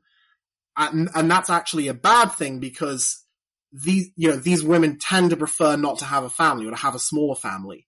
Um, so they've basically sort of ruined human reproduction because in a world where human reproduction worked properly, they would be low status. So feminism is actually bio-Leninism as applied to these, this sort of variation in females as mate quality versus as, um, sort of workers.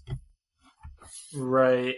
I think this is, yeah, I, I haven't heard the kind of attractiveness aspect, but there are definitely a lot of people who who think that yeah who who think that feminism is basically you know like a culturally elite movement that has betrayed the interests of most women yeah right like this is basically i think this is basically like nina powers is it nina powers book it's like someone oh it's basically louise perry's book i'm very sorry you guys um, but yeah it's basically louise perry's book and uh and uh, nina power also has talked about similar things in compact um, of this basically being, yeah, kind of like status elite.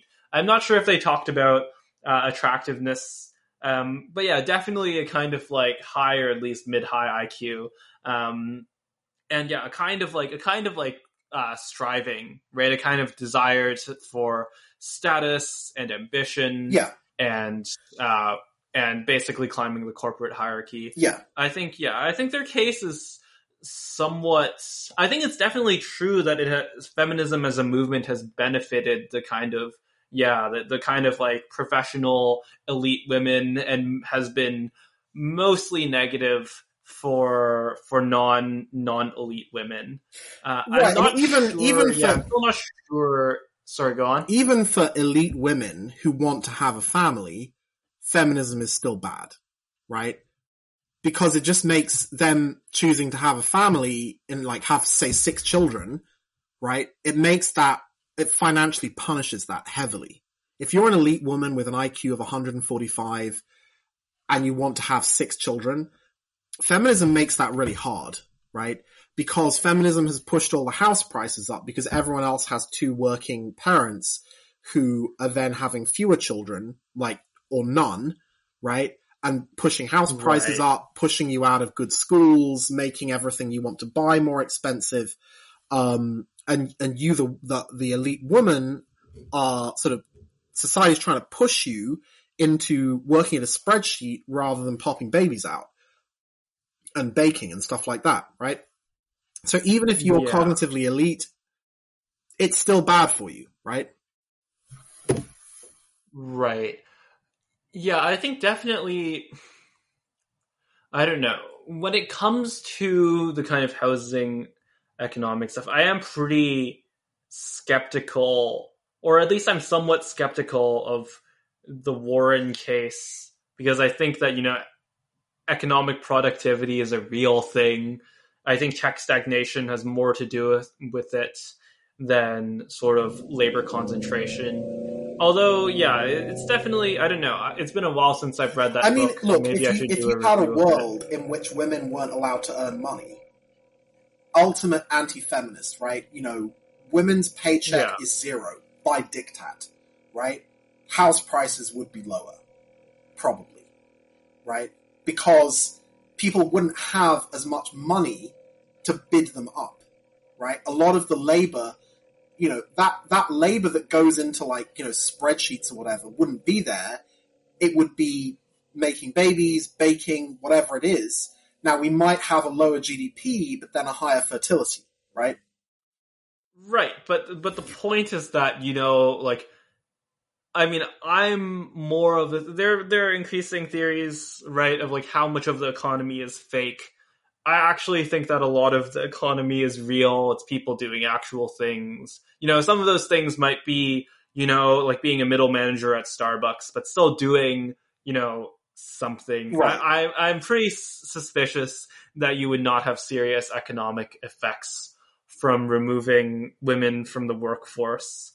I mean, Um, obviously, if you if you transition from the regime that we have right now to that regime, it will be extremely um, disruptive. Yeah, that that would create a lot of You would, you'd have a huge sure. disruption Yeah, because you would yeah. remove a lot of skilled workers, especially from say medicine, um, but but a lot of other areas, right? But you know, if it was just always like that, right, we might see it as totally normal that women just you know bake and have babies and stuff like that, and men do the work. Yeah, but you would still have an op- opportunity cost, right? Like I think, for example, like Katalin Karikó, the inventor of I think the Pfizer uh, vaccine, Mhm. although it might have been one of the others, inventor of one of the vaccines, right? I think definitely it's better for her to be working than to be staying at home. Um, I yeah, th- there is kind of a middle ground here, right? Where you just remove the kind of quota laws, you remove uh, sort of you remove the preferential treatment, but you know you don't ban you don't ban women from working. What would be the effect Yeah, of I'm? I'm not I'm sure. not about, I'm not sure right? about that. I'm, Yeah. I'm prepared to take the other side of that and say that the world probably would be better if we if we had like extreme anti-feminist laws, um, because you, you would get you do have a, a number of extremely talented women, but by removing them from reproduction, you know. This, this, is- Oh, this is the yeah, the IQ, IQ shredder shredder idea. argument. Like by removing them, like you know, this woman who made a vaccine, but she didn't make twenty babies it, you know, that's another 20 potential, well, 10, I guess, potential vaccine scientists that you're missing from the next generation. So it's, it's sort of having women in the workforce is sort of eating the seed corn, right? You shouldn't do it. Uh, now, I mean, right? That, like how how much of an IQ shredder effect is this creating? Yeah, hmm. and and not just that, but also population shrinkage. Um, pop, populations are shrinking. If you if you take away immigration, um, all of our populations are basically in terminal decline um, as a result of feminism. So the whole thing is a total disaster. And, and I mean, okay, you could see this as an extreme position. Maybe it's not true. I believe that it's true Uh, until proven otherwise. But the more interesting thing is, given that this is happening, what political process allowed it to happen, right? And I think the answer is it's bioleninism. It's there is a way for women to be in a functional human society, and that is at home, having babies, baking, doing woman stuff, right? And that will make a functional society that isn't like in terminal decline like ours is, as in like the population is going to zero. Um, but the reason we don't get that is because there would would be a relatively small group of loser women in that society who were basically ugly or lesbians or something else was wrong with them. And so they would be losers in that society where women were basically there to have babies and bake and, you know, be like trad wives or whatever. So those people who would lose in the world where things go well created the institution to make the world go badly because in that version where the world goes badly, they're the winners, right? the ugly woman who is rich, right? Or who gets to do a TED talk, or, you know, who um, publishes a book on anti racism or something like that. Those are the people who are steering our world in the wrong direction. At least that's my take on it. Right. I think that kind of base level observation of, you know, that a lot of feminists would have things to lose is true there is also the kind of yeah the Nina Power or Louise Perry take. It, it's weird because they're kind of like associated on the right with the right, but their positions are pretty economically left. Mm. Right, they're uh, Nina at least is that compact. Um, yeah, I think that like their critique is also that it's in the business interests, right? That right. basically, if you're a capital, uh, if you're like a capital holder, right? If you're an investor, it makes more sense to both flood the labor supply and the kind of resulting housing speculation is positive, uh, positive for them as well. Right. Right.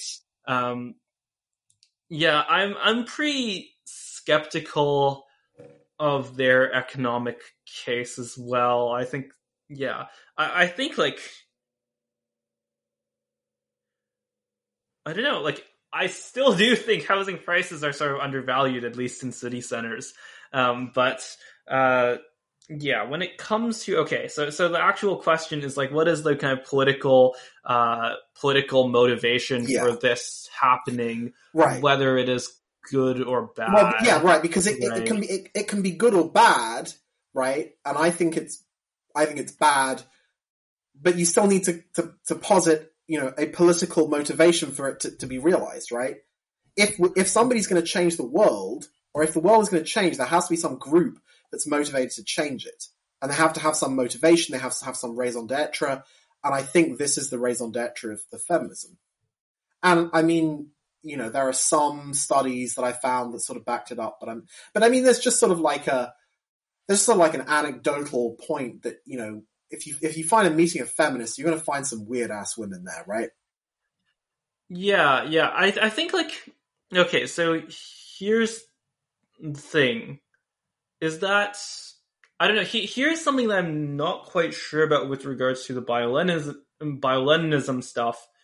Is that like I'm not sure people are that aware of their social perception, right? Or, or people are not that good at looking at contingencies, especially on fairly extreme ones. I don't right. think you know, like the average feminist woman is like, you know, if this, if we did not have, um, if we did not have, you know, women in the workplace. I, maybe they're still opposed to that, right? But they're they're not making the connection there that if yeah. they did not have women in the workplace, that they would lose status other relative to other women. Right.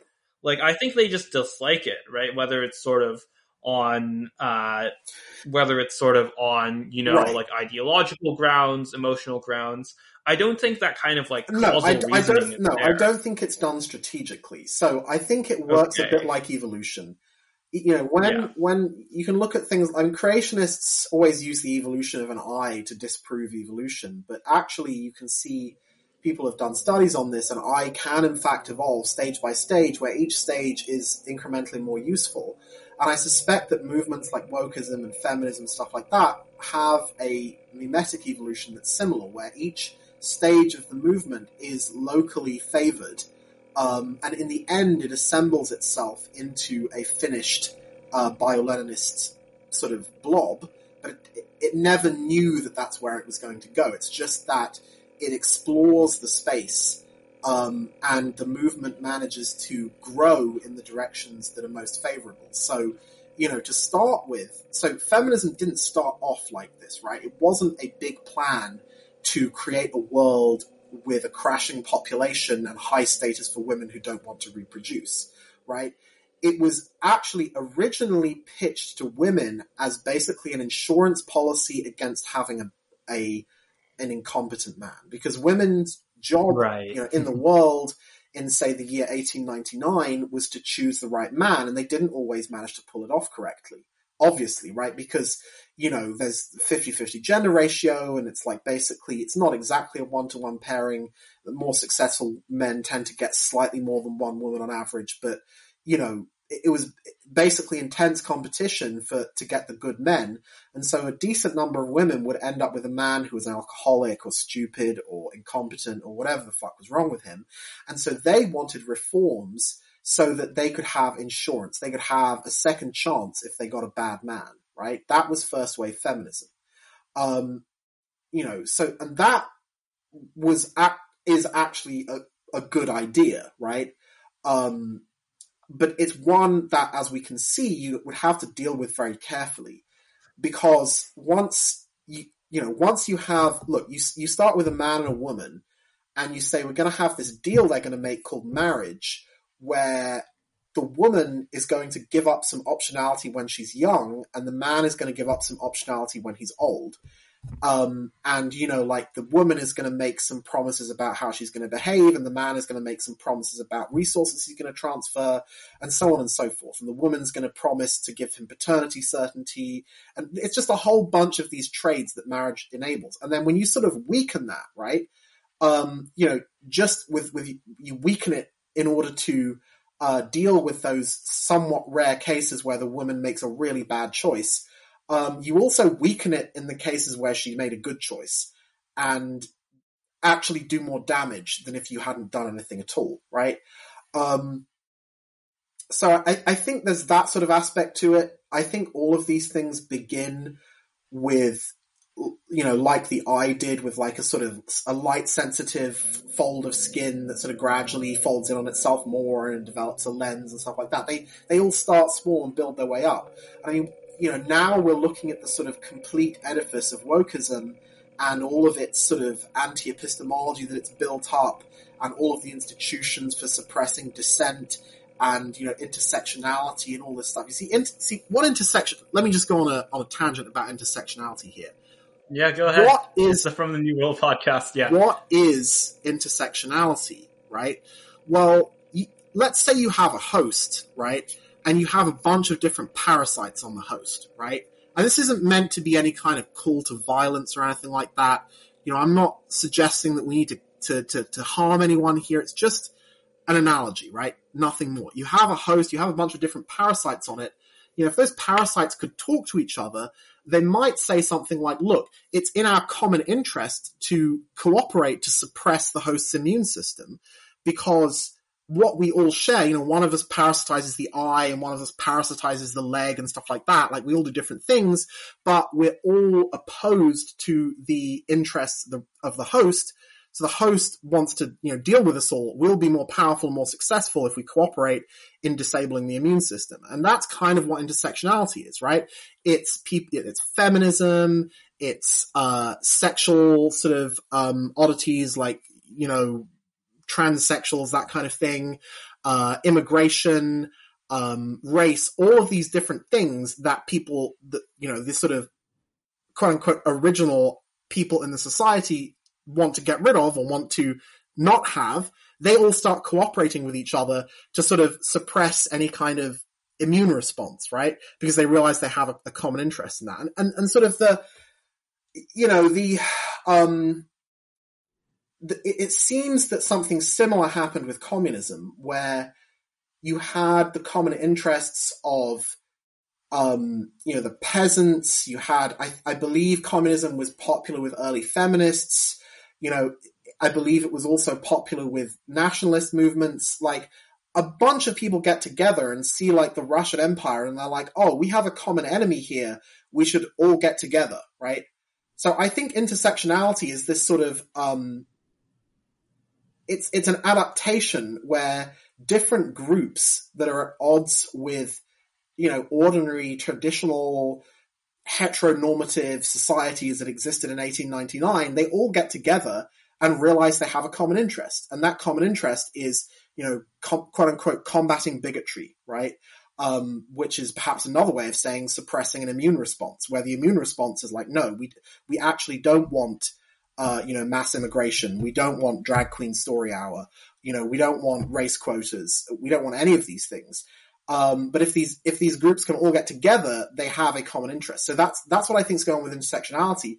And I think you know it's it's quite interesting that you can watch the history of feminism develop over time and you can see it sort of you know it starts with well we'll just have an insurance policy in case you pick the wrong man.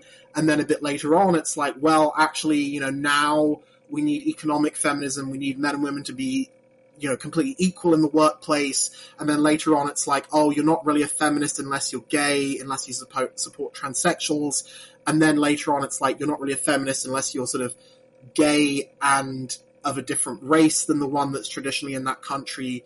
And, and it sort of becomes more and more of these intersecting identities because it's trying to maximize loyalty, right? Intersection maximize, you know, it maximizes cooperation between groups that the underlying society doesn't like and it maximizes the loyalty that those people have to each other. Because if, you know, if you're at the intersection of you know, transsexual and black and a feminist, um, you know, you're going to be very loyal to other people who are transsexual black feminists because God help you if the woke movement doesn't work out, right? Like, you know, that's a, you're going to have a lot of enemies, right? Um, yeah, or like even especially with trans, right? Like they're it's it's not even just a social thing; it's like a biological thing where they actually need the medical infrastructure to actually, you know, like yeah not die, right. not be, not succumb to various infections and stuff. Right. It really is like, yeah, it is quite, um, yeah, that part in particular, with with trans in particular, you know, I wonder. Although almost all the time, I still do prefer a kind of non, and, and even actually with the kind of evolutionary language that I've noticed have become more popular I, I actually kind of dislike it just because it, it, it is a bit ambiguous, right? I don't think most of it is on purpose, although maybe, you know, like a certain vaccine skeptic does it on purpose. It's kind of ambiguous where it's not, you're not sure. When you say like it does something, I kind of understand that as like, oh, the, the kind of selection effects that allow it to persist in yeah. the future are correlated with doing that thing. Right. Right? but I think a lot of people, maybe not the listeners to this show, you know, like you guys are pretty smart. You guys always leave very smart comments. But, um, you know, I, I definitely see some people online. Okay, I'll just say, you know, like every everyone knows I'm talking about Bret Weinstein. Okay, like pe- people who who who say this stuff online and who are basically what, what did what, what did know, Bret Weinstein what did Bret Weinstein say? Right, so he he kind of talks about you know, like the COVID ideology as like wanting to enforce vaccines on people, even though it's not safe. Like, like right. this is his claim, mm. not mine. Right. And, um, like both of us can listen to that and say, "Oh, he's an evolutionary biologist. He he really means, you know, like the incentives are for them to rush forward with vaccines, even if they're not safe, even if I neither of us believe that, mm. right? Uh, and and so like he is kind of making an argument in a way that has sort of both like a I don't know. I still think it's like pretty obviously wrong uh, in terms of his his data sources and his argumentation, right? But at least is like less obviously dumb, but at the same time is just kind of courting a lot of people who believe it for really kind of like totally absurd reasons, right? Mhm. You basically believe it because they think that like you know there's actually a smoke filled back room and they're actually you know plotting plotting to have a bunch of um uh, you know either vaccines to hurt people or so on and so forth. Yeah, right. Right. Like well, I mean, I, I think they, I think they, they might do one day, um, especially if they manage to basically discredit vaccine skepticism with a with a bunch of cases of people crying wolf, and they get people to accept the idea that the government will get to put a new booster into your arm every six months, and if you refuse, then you lose your job you know, if you got to a stage like that, then then maybe it would be possible to actually put something in it that's harmful to people or selectively harmful to your enemies. Um, if you manage to, to, you know, gain so much control over the media to get people to accept it as normal, uh, you know, it's possible that something like that could happen. I just don't think that they're doing it right now because you know, COVID took the authorities by surprise. They wouldn't have had time to actually plan anything nefarious, and it would have taken a lot of planning. Wait, this goes back to the thing we're talking about. Like the level of complexity of these things in terms of like planning complexity is Yeah. just so low that I don't think you know, like mean, this some- kind some- of some- shit look, some- that goes on Yeah. at the FDA is like Yeah, you know, I, I, yeah, I, so I, many I don't, levels right. of brain I. I don't think it's real. One of the reasons I got the vaccine was after examining in my own mind the possibility of some kind of conspiracy to create a harmful vaccine. You know, I just don't think they could have pulled it off for this one, right? Because COVID Right. clearly took them by surprise. I don't think it's impossible they'll ever do it. Um, but, you know, I don't think they did it this time. And, you know, look, authorities do occasionally manage to do things that are both complex and nefarious, right? Like you have, um, Stuxnet, for example.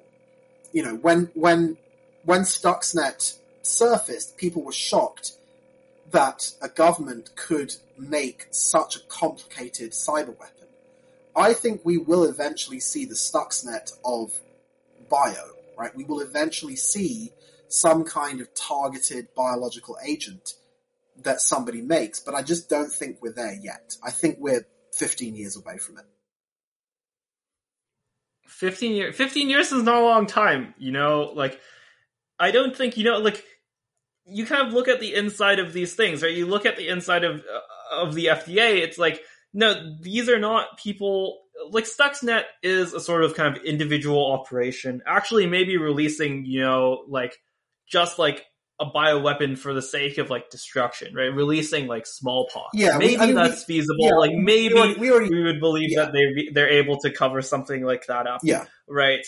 But with regards to something that would have to be like novel technology in terms of engineering something that's like selectively harmful, Hmm. right? Like that's you know the, the level of complexity for Well, that. I mean, I, I it might not even have to not be- something they're capable. of. Well, I mean, it might not have to be novel tech. I mean, for example, if you just had um, a, a mapping that mapped a specific file of vaccine to a specific person, you could make sure that files of vaccine with certain serial numbers contained some kind of agent that was harmful. My friend, do you know how fucked like the current existing vaccine distribution? Yeah, I mean, I, I don't think it's something that they're going to be able to pull off um, right now. I think you you know if you talk about this sort of digital uh, vaccine infrastructure that you know like Tony Blair's talking about, um, you know where everyone's going to have like a there's going to be like a, a sort of national or international ID that everyone has, and it records which vaccines you've got. Like once all that infrastructure is built out,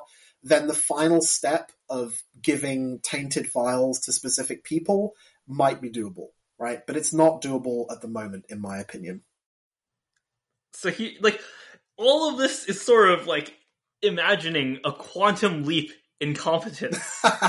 right? If right. anything, I expect it to go the opposite direction. Like I expect them well, to be mean, less competent at distributing vaccines the yeah. next time than this. I, I mean, the, the, right? The, that is the dynamic of the FDA. Yeah. It is not the other way around. I mean, the, the, question is, can this sort of vaccine infrastructure, uh, you know, be rolled out where you have a system of like, you know, IDs and maps each person to which shot they got. Because I mean, yes, the the system that they had for the COVID right, vaccines, like before you get the right IDs of vaccines to the right places, you have to get like an order of magnitude of the right vaccines to the right places and not have enormous amounts of overflow. Yeah right? Which is exactly what happened in the U.S. distribution of vaccines. Yeah, in, for for coronavirus. So, so to, right, to, like, right. So, just to some extent, the fact that it is sort of incompetent now is a reason to relax and just be chill and like, well, you know, um, let's see whether they can, uh, you know, get to the stage where everyone just gets a vaccine quickly.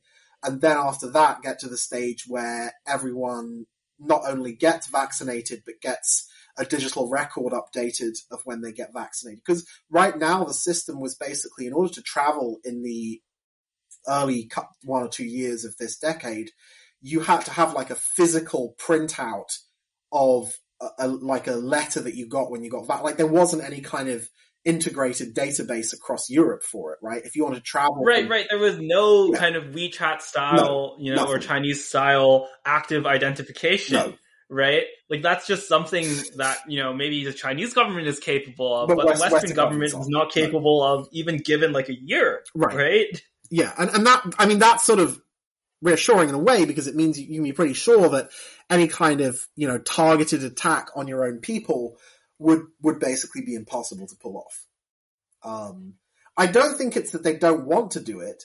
There are probably people who would want to do it, but it would be difficult to pull off and basically impossible. Well, I'm not going to say impossible to cover up, but also difficult to cover up.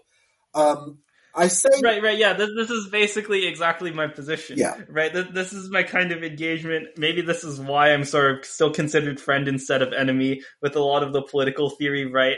I'm like, yeah, the, the, like the regime is like pretty awful, but it's also a incompetent yeah. and b like not even like thinking. It's sort of like pre rational. Yeah. Right. The things you have to, you you expect it to do, you know. And I think I've had you know I talked about my 2022 prediction record on my end of year post. I think I've had a pretty good prediction record. Right. Like this is like yeah I, I, think maybe this is just a narcissism of small differences or maybe like i don't know because you seem to be kind of optimistic in terms of their ability to develop complexity i'm like very pessimistic right. in terms of their well, ability to develop I complexity in fact I, I, think it'll be negative yeah i wouldn't say optimistic i would say i'm agnostic i mean let's see let's okay. see as the data comes in how this actually progresses um, with like the wef and you know, uh, digital vaccine infrastructure and stuff like this. I mean, I think th- there is sort of a problem that worries me in the long term where there's a fork where either these people are so incompetent that we all eventually die of a lab leak, or they're so competent that they actually have a very easy option to start killing us off or doing something else to us that that we don't want them to do uh, without us knowing about it, right?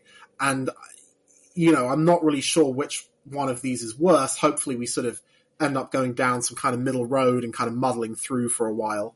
Um, but I mean, right? I, I, would be much more scared of the incompetence. Yeah, I, I, I, think you're probably right. I think that is probably the, the higher probability path, um, because look, what do we really think happened with the origin of COVID, right? I mean, do you know? Some people think it was a bioweapon, uh, or it was associated with a bioweapons program, and that's why it was covered up. Yeah, so yeah. well. Ron has been on this show. Yeah. Who has? yeah, uh, Ron Oh, okay, right. Ron yeah. Wow. Yeah. um. So, I mean, I'm I'm not 100 percent sure why they're covering it up so hard. Um, but it's pretty clear that something is being covered up with the origins of COVID, and it seems likely to me that there is some relation between COVID, Wuhan, and the Wuhan Institute of Virology. Um, so you know the regime is nef- nefarious at least in in some ways, right?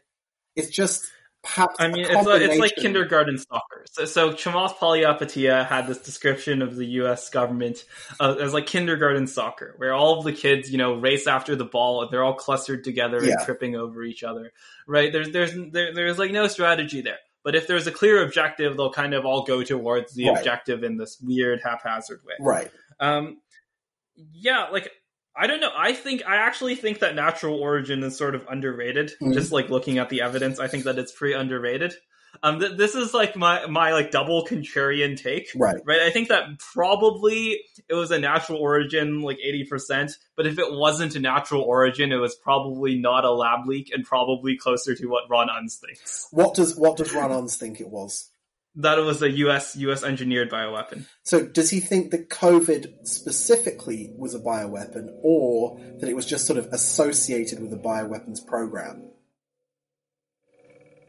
What do you mean? Well, like, I mean, like, it they was have some kind specifically, it was specifically released, whether it was natural or right. engineered. So I don't I don't think that's likely, but I do think it's somewhat likely that there was a program at WIV that was partly sponsored by, you know, three letter agencies from the US that like to keep things secret.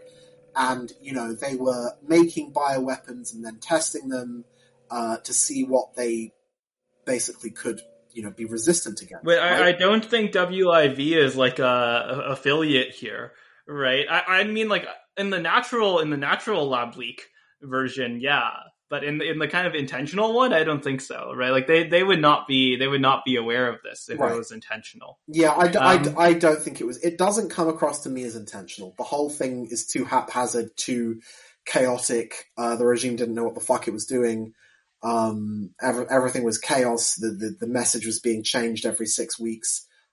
I think it was most likely some form of experimentation with some involvement with three letter agencies that want things to be covered up and kept hush hush. And it probably was a leak from WIV. And I think the strongest evidence that it was a leak from WIV is just the geographic coincidence and the and the you know the amount that they're trying to keep to keep it hushed up. Um, especially with things like the you know the kind of uh, the fake Lancet letter and stuff like that. I mean, I'm not.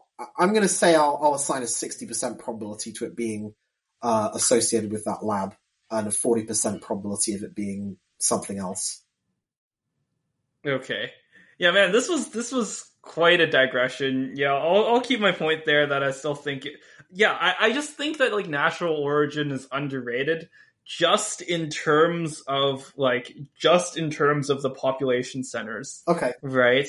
Just in terms of like where you would have exposure points, where you have transit centers, and also like some period of kind of some kind of like incubation period where a virus is somewhat transmissible in between humans, but not nearly as infectious, not nearly as uh, transmissible. Um, and it's under that incubation period, and it's just unaware by the Chinese government and you know America and so on and so forth. Right. right. I, like like the timeline like here here is my takeaway from like the the ron unz interview right is that the lab leak timeline just doesn't make sense but either of the other two makes sense right? And of the other two i actually think the the, the natural origin timeline makes more sense but i haven't i haven't dug into this for a, for a while now Okay. man it's 2023 yeah yeah Yeah, um it's 2020. so maybe i should update that at some point i could do it now that i'm spending more time on the newsletter as well Right. Yeah. but going back, going back, and talking about you know bio-Leninism, what is successful in current political and bureaucratic structures,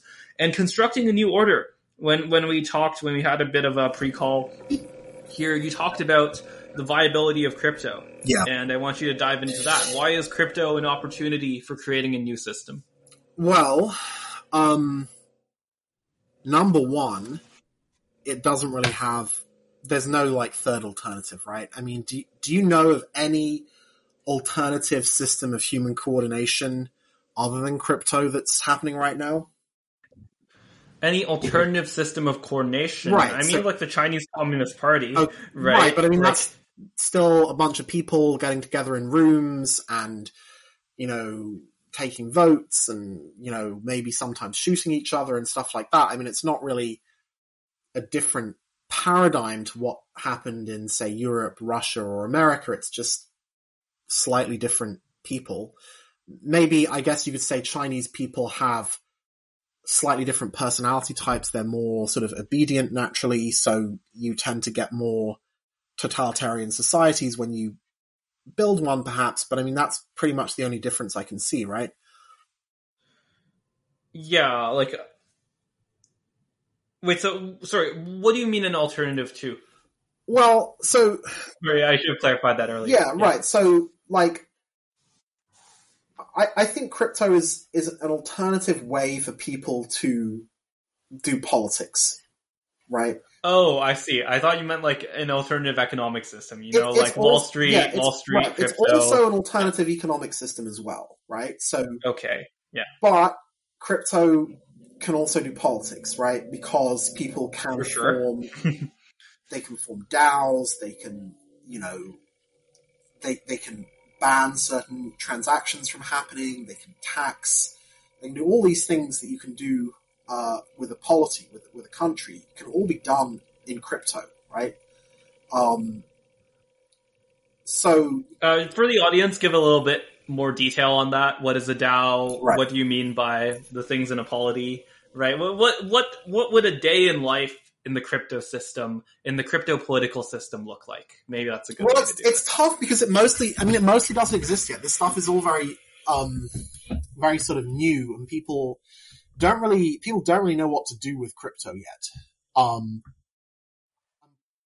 you know, one reason for that is that crypto is still struggling with um, the technical side of scalability, right? So there was a big crypto bull run in 2017 slash 18 where great fortunes were made speculating on coins that were mostly useless, right? Um, there was some interesting activity on Ethereum. Um, Ethereum is a smart, I mean, let me just briefly run that down. You know, Ethereum is a smart contract platform, meaning you can write some code that is self-executing, right? So you, you create a smart contract, um, that might be it might be like a, the equivalent of a bank, uh, where you could deposit uh, one asset and then take out a loan against it.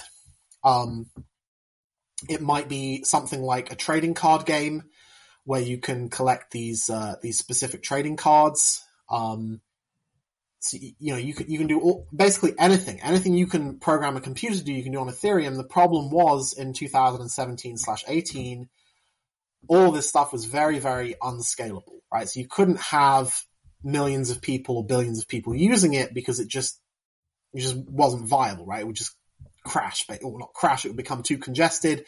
Ethereum gas fees would become very high, uh, so it would basically price everyone out because the, you know, the amount of computation per second that this, so Ethereum's like a distributed world computer. The amount of computation per second this computer can do is very low in 2017 slash 2018. Um, things have got somewhat better uh, now, but still not great. But in the future, they'll get a lot better, at least according to the plan. So you can create, you can do all sorts of things on this, right? Um, there's other things like um, the Urbit world is is dipping its toes into Ethereum via the Uqbar uh, L2 rollup. Um, so you're going to be able to use all, Man, like even I'm only half understanding what those words are. right. So, so, um, Urbit, for, for people who don't know what that is, um, it's basically this sort of, um, weird reinvention of the internet by Curtis, by Curtis Yarvin, where it's sort of like the internet, but it's designed to be more sovereign, right? So you have your own personal, uh, server you could think of. Um, but it's, it's not really, it's not really a server. It's more like, um, you know, in the ordinary inter- internet, you have a relationship between uh, the server and the client, right? So the server is like some big computer at Google, and the client is your laptop. And the application would be something like, say, Gmail or Google Search or Facebook or anything like that, right? Um, so, so Right. what Urbit is trying to do is do for the server side what the web browser did for the client side, right? So it's kind of like a standard server, if you like. Um, and you know, standardizing on the server side means that ordinary people can actually own a server um, and easily install apps on the server so they don't have to rely on cloud computing. Because yes, you can technically host your own website, uh, but it's really hard, right? Whereas with Urbit, the idea is all of that other stuff, you know, all of the back end annoyance will be sort of taken care of for you. Uh, you'll have your Urbit ship, um, and you'll just, you know, somebody will write an application for it and you'll install it and then that Urbit ship will run persistently. So it won't be like a computer that you switch on and off. You'll have like a box maybe that you, uh, that you sort of keep down by the router and it's sort of on all the time. Uh, or maybe you'll have it hosted uh, in some third party place. But the key is with these Urbit ships, um, it's very easy to move them around, right? Whereas if you if you host your website on AWS and Amazon kicks you off because you violated their hate speech rules or something like that, you know, it's kind of like a hassle to move it around. Um, there's there's a whole stack of things that you need to make that work. Whereas the idea is with Urbit, it's very much plug and play. Uh, it's like an operating system which is sort of um, uh, functional. So you know, you, you, you can literally just move this thing around wherever you want, put it on any, any computer and it'll just work exactly the same and then, then it can go and talk to all the other Urbit ships. So, I mean, Urbit is sort of like doing for the server what the web browser did for the client. Um, and it's this sort of, this idea of sovereign computing. Now, the people at Uqbar are trying to bring that into the world of crypto, uh, by having what's called an Ethereum L2. So you will not just be able to have your own personal server, you'll also be able to have that personal server engage in economic transactions with other people's personal servers, right? And these economic transactions will be mediated uh, on the Ethereum blockchain using cryptocurrency, right? Um, so somebody could write uh, an app for these Urbit ships, uh, for, you know, people's sort of personal servers, um, and then they could get paid you know, in crypto, right? So completely just totally sidestepping the government, right? The government just doesn't get a vote in any of this, right? It cannot stop you. It cannot tax you. Um, you can have this in any jurisdiction. You can have this in a satellite orbiting the Earth if you really want. Although, of course, nobody's nobody's actually going to do that. But you know, you can literally host this any way you want. So, I mean, why why am I optimistic about this? Well, I mean, I may be mistaken. I mean, the whole thing may be just a sort of flash in the pan, and all sort of seen as the uh, you know, the, the beanie babies of the early 21st century. It never really makes, makes a splash. But I mean, I think the ability to, the, the key thing with crypto is the ability for people to make these self-executing contracts, um, which allow them to basically play games, you know, in the game theory sense with each other, right? So if I want to, um, if I want to pay you money in Ethereum, you know, we're using a self-executing smart contract that, that basically ensures that I can't spend that same Ethereum twice, right? I mean, that's kind of the basic problem that uh, Bitcoin solved. Uh, but you know, we can we can do all sorts of more complicated things. I can start up a bank on the blockchain where you deposit your Ethereum in my blockchain bank, and I will give you some uh, stable coins to go and spend. And as long as the value of Ethereum doesn't drop below your liquidation level, you can basically borrow against your Ethereum like someone would take out a HELOC, right? Right. Um, so that's the economic side. Now, the, the, political side, you know, hasn't really been explored that much, right? Um, but you can do all sorts of things with this, right? You could have a social network that was based on the blockchain. You could have websites that are based on blockchain that are unstoppable. You could have a social network where you set your own rules for what kind of speech is allowed, right? And nobody can stop it. Well, I guess maybe people's hardware could stop it, but you could even, it probably wouldn't be that hard nowadays to just pay for people to have, um, a blockchain enabled phone that wasn't under the control of Google or Apple, um, or even just, you know, use a web browser on an ordinary, ordinary phone. Um, and you could have your own social network, right? You could pay people um, for doing certain things, right? So you could say something like, or we'll have a social network certain types of speech are paid, certain types are banned, and you, the user, get to choose which one of these you subscribe to, right? Um, you can have, you can run businesses on the blockchain by paying people in crypto, right? So you, you know, you, this is, this is the beginning, in my opinion, of the great decoupling where people might live physically in the same city, but they might subscribe to a different, um, crypto state.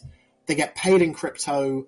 They associate with people who are part of the same sort of, um, you know, crypto nation or something. Um, and they get a bunch of benefits from that and people who are not part of it don't. And I mean, again, could be could be completely crazy. Could be that this is all, you know, um, a sort of uh, weird fever dream that the crypto people are having. But I think it's worth giving it a shot, right? Because you know it is an alternative to the sort of flesh and blood politics of you know committee rooms and um, lawyers who are, you know, who go to like physical court buildings and stuff like that. You know, instead of all that, you just have this stuff on the blockchain. You can do science on the blockchain, right? You can have people publish papers as non-fungible tokens, and then you could have, you know, prediction markets which will allow people to bet on certain outcomes, like how many citations is this paper going to have? Is it going to be replicated? And so on and so forth, right? All of this stuff can be, and, and that can sidestep the flesh and blood infrastructure of science, which has been so prone to subversion, right? And I think, you know, the reason that a lot of these things get subverted is because the way these institutions function favors sort of people who are good at subverting stuff, right? Because a lot of this, you know, I mean, a lot of the decisions that are made about who's going to get the money, who's going to get the power, these decisions are not written down. They're not, they're not recorded anywhere in a database, right? It's all sort of like, um, it all goes by ties. It all goes by, you know, who likes whom, uh, you know, that somebody had like a, like a discussion, um, you know, in a, you know, in, in somebody's private room or house or something like that, and then it was sort of ratified in a committee later. Um, these things can be done differently on chain, on the blockchain. Uh, everything can be sort of recorded. There can be economic incentives. If you have, say, a blockchain, a blockchain institution for science, and it seems like the people who have control over it are abusing it, well, you know, you can just fork it and make your own. And if the, the version that's forked seems to be working better and producing more value, then the token associated with that one is probably going to be worth more, right? Um, right. Yeah. So, like, actually, I'll start with optimism. Okay. I'm very optimistic, actually, about doing it for science. Yeah. If you ever read like Jonathan Rauch's book, right, The Constitution of Knowledge, I think that it's that kind of vision is very good in terms of. I think crypto is very compatible with that kind of vision. It would not surprise me if sort of like in, in, the same way that we have like open source science now with data sets yeah. and stuff like that or already some of it is like overlapping with crypto right in terms of how bounties are set yeah but i think a lot more of like the future of open science is going to be uh, tied with crypto there right. and especially, i think that will be especially with predict- especially with prediction markets because yeah yeah you know it opens science up to the rigors of the market yeah uh, in terms of like political governance, I'm not so sure. You know, like there's the Max Weber quote: "the the the state is a monopoly on violence." Right. Right. I, I think it's still the case that you know, at the end of the day, almost everyone in almost every western, almost everyone in every Western country can be tracked down physically by the government. Yeah. And you know, you're you're not going to get any kind of alternate kind of you're not going to get any kind of alternate state in the West. Although, you know, um, I did a I did part one of a book review of Balaji Srinivasan's The Network State recently. I mean, like I think that the kind of like generative communities that he talks about, I think that is going to be something that is possible. I'm not sure about having the leap to the state. I'm not sure. Yeah, I mean, kind of the, the thing is like in America, there are certain, um, there are certain institutions like the Mormons and the Scientologists, um, who have, or at least had, so much power locally that, you know, they were kind of like a state within a state. Um, Right. there may not be any more, but, um, you know, who really, like in America, who really has the power? I mean, is it, is it the soldiers with the guns? I mean, a lot of the soldiers are like super right wing, or at least they were until recently. I believe there was a bit of a Uh, I think they still are. purge of the military, but um, you know, they're, they're relatively powerless, actually, right? Um, you know, power likes to hide, right? It's not in the obvious places. Soldiers with guns are not that powerful. Um, if you want to run a serious coup, um, yes, you know, you need some people in the army to help you, but I mean, usually the first target in a coup isn't other army units. It's actually, uh, the media, right? Because what, you know, the real nexus of power is, is the ability to distribute information to people, right? Uh, if you can persuade a lot of people to be on your side, if you can offer them rewards under the new system, um, you know, if you can sort of, you know, grab, grab the radio and the TV, um, that's usually what it takes to, to have a successful coup. Now, I'm not saying that crypto is going to cause coups. I'm just saying that the violence side of this may be less important than people think.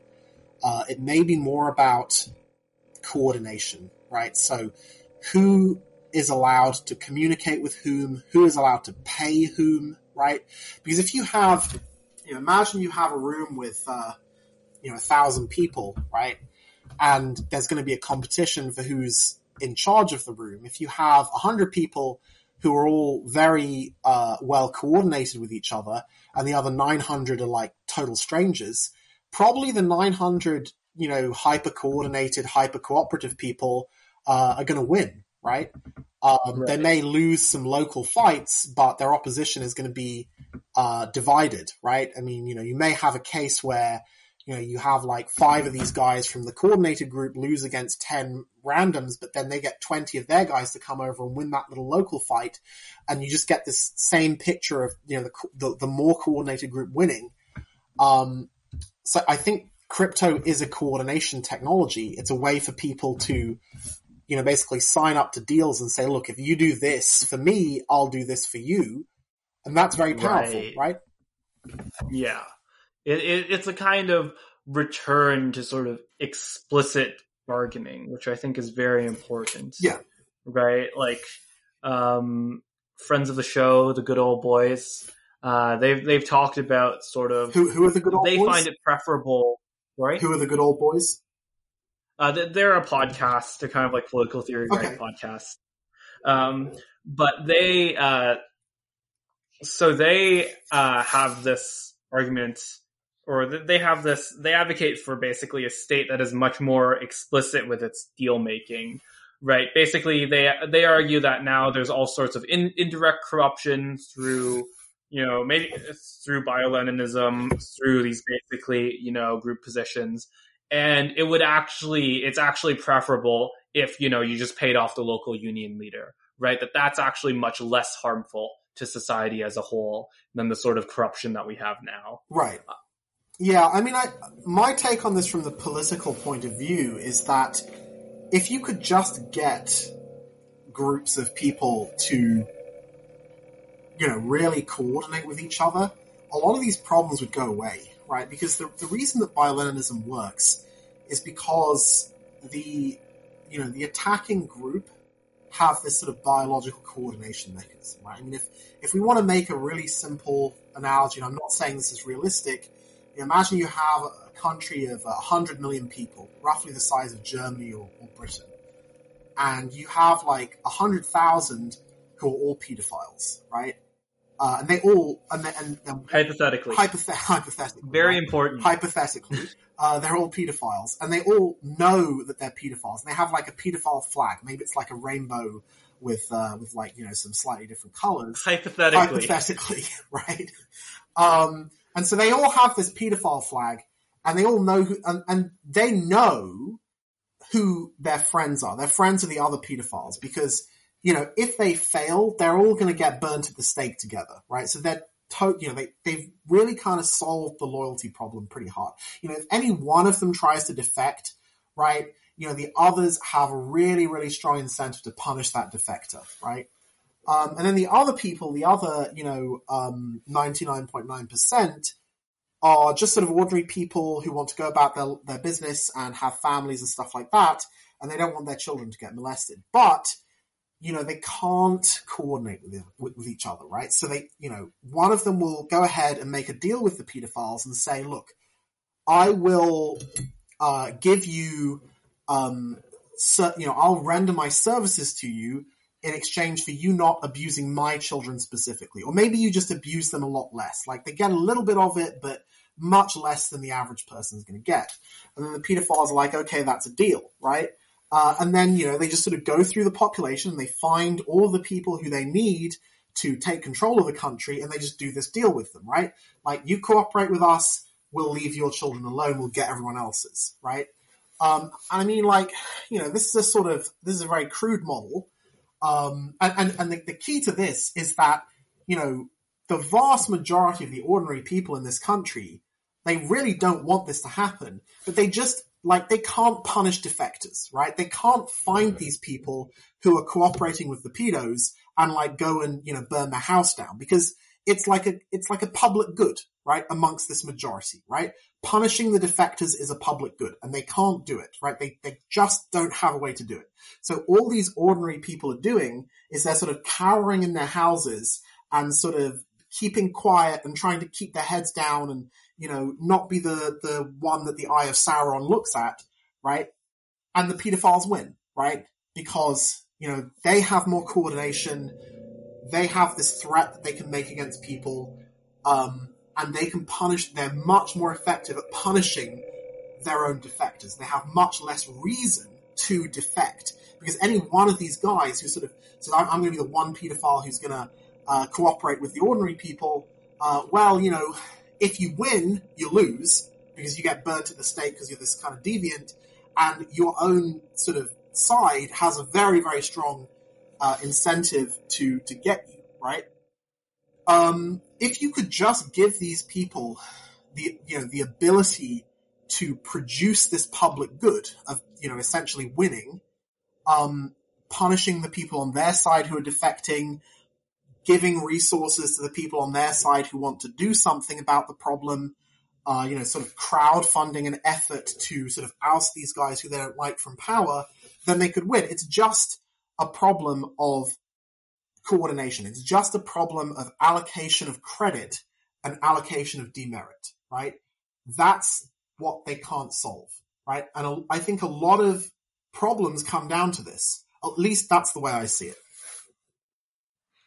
Yeah. So so in this model, there's sort of a kind of so in this model, there's like a group affinity towards or a group preference of doing this thing of coordinating against them.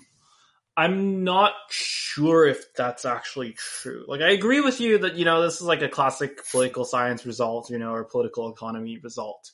It maybe is the fundamental idea of political economy that concentrated groups Yes. uh, small concentrated groups beat large diffuse ones. Yes. Um, so so the place where I really differ here um, is the idea that like most people care all that much at all, right? Like like you and I care, right? Right. Like there is sort of a counter elite that exists that cares. Actually, I'm not sure maybe if I differ at you at all.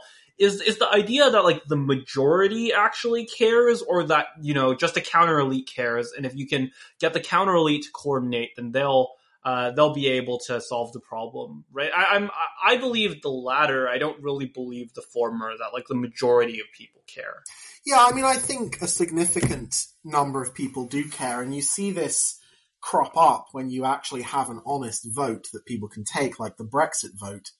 Whenever the regime screws up, and it's rare, but they do occasionally, and gives people an honest vote where there's like a vote where you can basically, you know, say, I agree with the regime or I disagree with the regime, you know, a surprisingly large number of people will disagree, right? Um, and of those who, yeah, yeah, I, I think people have, you know, like basically conservative. There's a lot of people, obviously, who have conservative beliefs. Like they get a lot of votes. Yeah.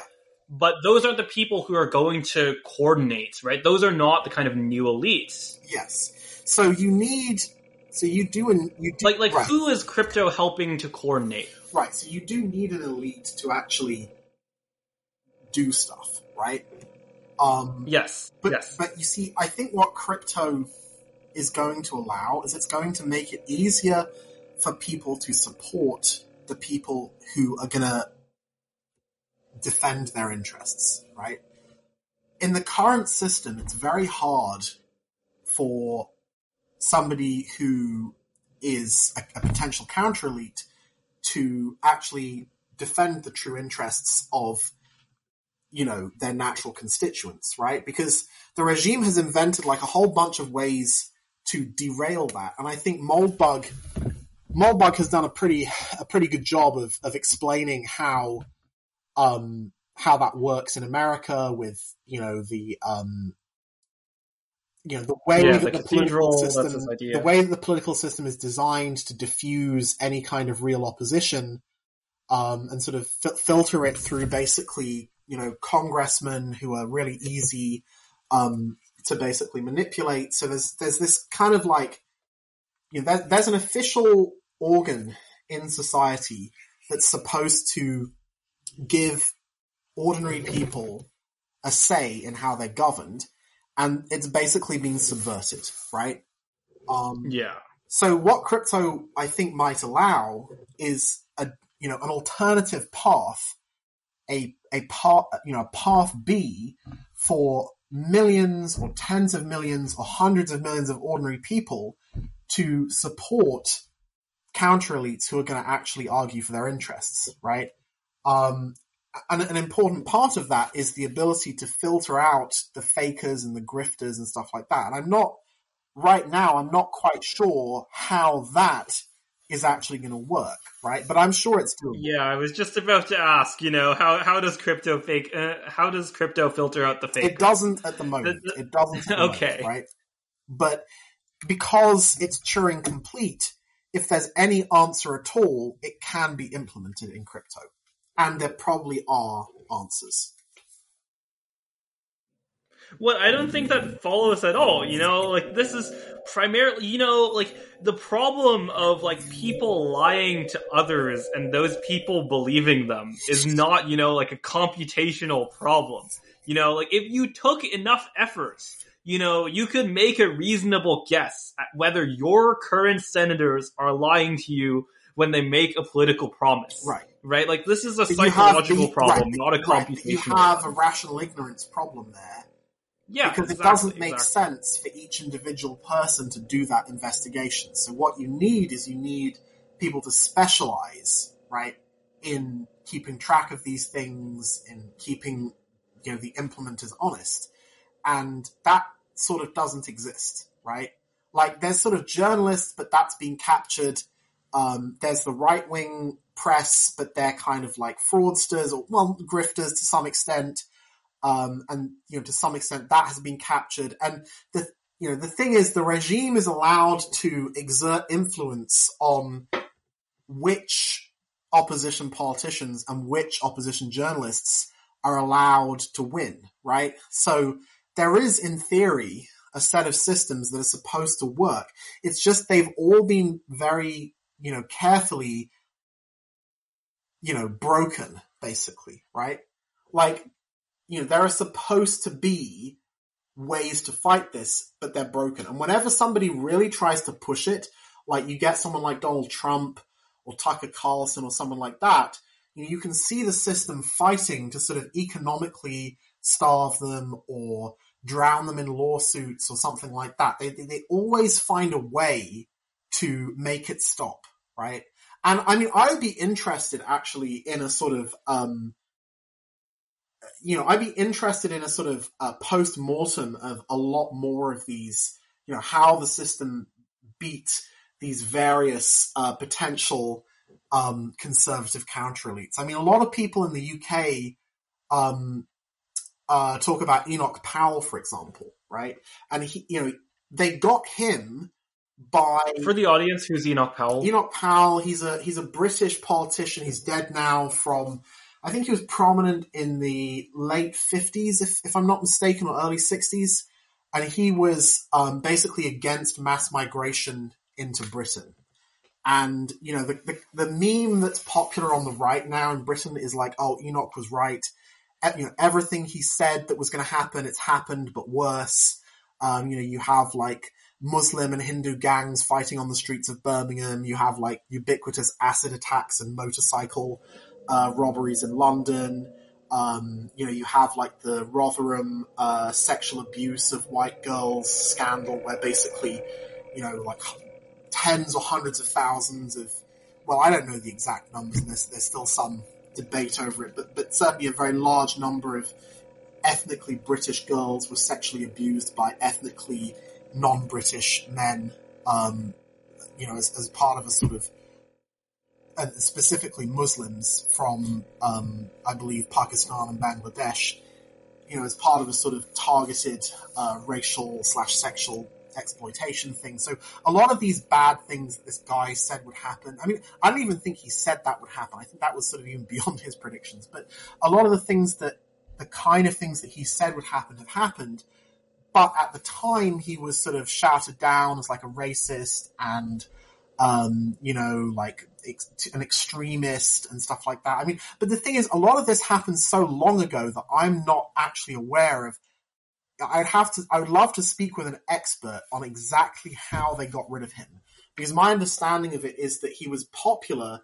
He probably would have won the popular vote, but he had to, um, I think he was like expelled from the Conservative Party or something, or expelled from the cabinet. So like there was a mechanism for British people to express the preference that they didn't want mass migration.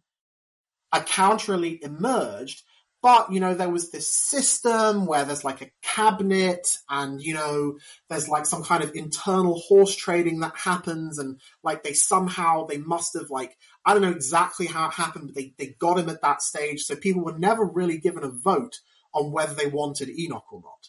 And if they'd been given a vote, yeah, they probably would have voted for him, right? Um, Yeah, it's like it's like the representatives. It's the representatives vote for the final two, and then the party members uh, vote vote among the final two. Right? I'm, I'm pretty sure that's how it works. I'm not. I'm I, not I don't know. You see, and this is the problem, right? I'm I'm from Britain, and I I don't even I don't even bother with British politics because there's just no point because you only have you know you have like one bit that you can input every four years between you know a kind of left wing conservative and a very left wing Labour candidate, and it doesn't really matter that much, right? uh, most of the actual decision making in politics happens in focus groups. So if you're not in a focus group, you don't really matter. Um, and what people say in focus groups is determined by what the media tells them, right? And what the media is going to tell people is determined by, you know, and so on and so forth, right? There's there's a causal chain um, that that that's kind of like very hard for an ordinary person to have any input into. Uh, and it ultimately goes back to you know these institutions like the BBC, the universities, stuff like that, um, and and kind of the, the types of beliefs that elites or that, that become popular amongst elites, and in Britain that has become woke, right? So the wokes are taking over all the British institutions, uh, the universities, the National Trust, politics, journalism, everything, right? So it's very hard Yeah. for people to have any real input into this, right? By the time an ordinary British person gets any input, the decision's already been made, and you just have two different flavors of the same thing. Um, right. so, right. you know, ha- coming back to crypto, how, you know, how does crypto change this? Well, it basically means that all of these institutions, you can just do an end run around them and have a DAO, have a decentralized autonomous organization that people be- can become members of. Um, and they can directly Okay. contribute to this, right? And this organization can do, you know, it can do lobbying, it can build alternative institutions, it can run a social network, it can do all of these things and it doesn't need permission from some bureaucrat, from some woke bureaucrat, right? Um, you can just do it. Wait, wait. But like, was en- Enoch Powell stopped by you know like wokesters, or was he stopped by like the actual conservative party? Right. Like, the, and you can say that it's a problem that like the actual conservative party members stopped him. Right. But at the same time, like if you had, uh, there's no you know, it, it, does not seem clear to me that, you know, had Enoch Powell had crypto, right, that there would have been some way for him to become, you know, like the conservative party leader. Well, right? he or, could or have, he, be on the right, final he could have made his own party and, and received financial support from, you know, tens Wait, of, but he can still, or like, you can still make your own party in Britain, right? Like, the, the problem with that is not, you know, like technical, technical, like, it's illegal to receive donations, that people just won't vote for you. Or like, sometimes people will, right? Right, Like, so- Nigel so- Nigel Farage, right. UKIP, so, right? He did start a new party, Yes. and actually some people did vote yes, for him. right. So, right? so here's what happened with UKIP, right? Um, Okay. UKIP got more votes than the Scottish National Party, but UKIP's votes were geographically distributed, whereas the Scottish National Party's votes were concentrated. And because of the way the system works in Britain, you know, if you get 49% of the votes in every single constituency, you get no seats, you get no power whatsoever, right? So you can Yeah, have, it's the same deal in right, America. so you have 49% of the country supporting you, right? And, and you get no power whatsoever. And then you can have two other parties who each have 25.5% of the country supporting them. And between them, they, you know, win every seat. And then power is basically a negotiation between these other. So you could have like the right wing party that gets 49%, you know, the center left that gets 25.5%, and the far left that gets another 25.5%. You know, because of the geographical distribution, the right wing party gets no seats. You have the, you know, radical left and the center left form the government, and then they get all the policies. So, you know, the, the, the political systems, um, the systems that control voting, that control media, that control, ac- you know, academia, these systems have all been sort of fine tuned over the years to basically disenfranchise a lot of people, right? Like, again, I, I think it's a bit like the evolution of the eye. You know, it didn't, like the idea of this. Yeah, yeah, I, I agree with you that there's kind of like an oligarchization, right, of, of these of these previously democratic processes. The question is, right, like how does crypto make it so that people are going to be, you know, like if your if your problem is like is like geographic representation, right? Like how is crypto actually going to solve that? Well, so to start with, you can gather funds from a lot of people easily, right? You can also broadcast information back out to a lot of people easily, right? Because you can have a social network that people sub- subscribe to, you can have crypto phones, that kind of thing. Um, so you can gather funds and you can put out propaganda, right? You can create Okay. alternative institutions, you can pay people. I mean, you could say, yes, well, you could, you could technically do all that already within the existing system, which is true, but you know, these existing systems would probably start to find ways to stop you. So uh, you only see this when these things actually start to succeed. So an example of when this actually started to succeed was Defend Europe, right? So this guy, Martin Sellner, uh, and a couple of others started this Defend Europe organization at the height of the, you know, early, early, sort of mid 20 teens migration into Europe event where you had lots of people coming across the Mediterranean Sea there was this Austrian group uh, that spread out to Germany and France and a bunch of European countries. It was basically a sort of pan-European ethno-nationalist light group. And what happened to defend Europe? Well, all of the big tech companies banned Defend Europe from all of the social media platforms. They classified it as hate speech. So they couldn't get the reach they needed to really get millions of people on board with their movement. And at the same time, there was some kind of legal, kind of dirty lawfare tactics against the founders that used some kind of legislation to claim that it was like a hate organization or something like that. And I don't know what the outcome of that is. I'd love to find out from somebody, but I think it was basically just a sort of um, lawfare slash cock blocking tactic where it was just designed to like waste their time, right? So you had the system react to them by cutting their reach, cutting their funding and using the legal system against them. And I think what you would find if you had some kind of Nigel Farage slash Enoch type in Britain who used the traditional uh, institutions, the traditional banking system, the traditional, uh, the, the, big tech social media systems, um, you know, the traditional TV networks, all of these things would sort of, you know, quote unquote, magically come together to suppress that movement, right? You would be shut off from the airwaves. All of your social media would be shut down as hate speech. They would make it illegal to finance you because they would find some law that said, oh, what you're doing is illegal. You're not allowed to do this. It's like financing hate or something like that. Uh, they would use laws against you. So basically the regime is sort of adaptive, right? I mean, it's, it's like technically you could try any of these things, but if you actually tried them, they would shoot you down. Yeah, yeah. Now we're getting to things that I think are actually, you know, are actually changed by crypto. Yeah. Right, like that. My, my problem with, with the previous stuff was like, you know, crypto is not actually going to change the ge- geographic election laws. crypto does change, you know, like social media censorship yeah. and and payments if you know if there are enough people. On. Yes, there I agree with you on. Yes. Yeah, there I agree with you on. But I mean, te- you know, technically, you could use crypto to coordinate uh, people all moving into one place if you really wanted to. But I mean, that's there's a lot of friction with people moving, so it's it's much more likely that you would get traction by getting all the people in all of these disparate places. You know, all these like forty percent here, thirty percent here people to like support this movement.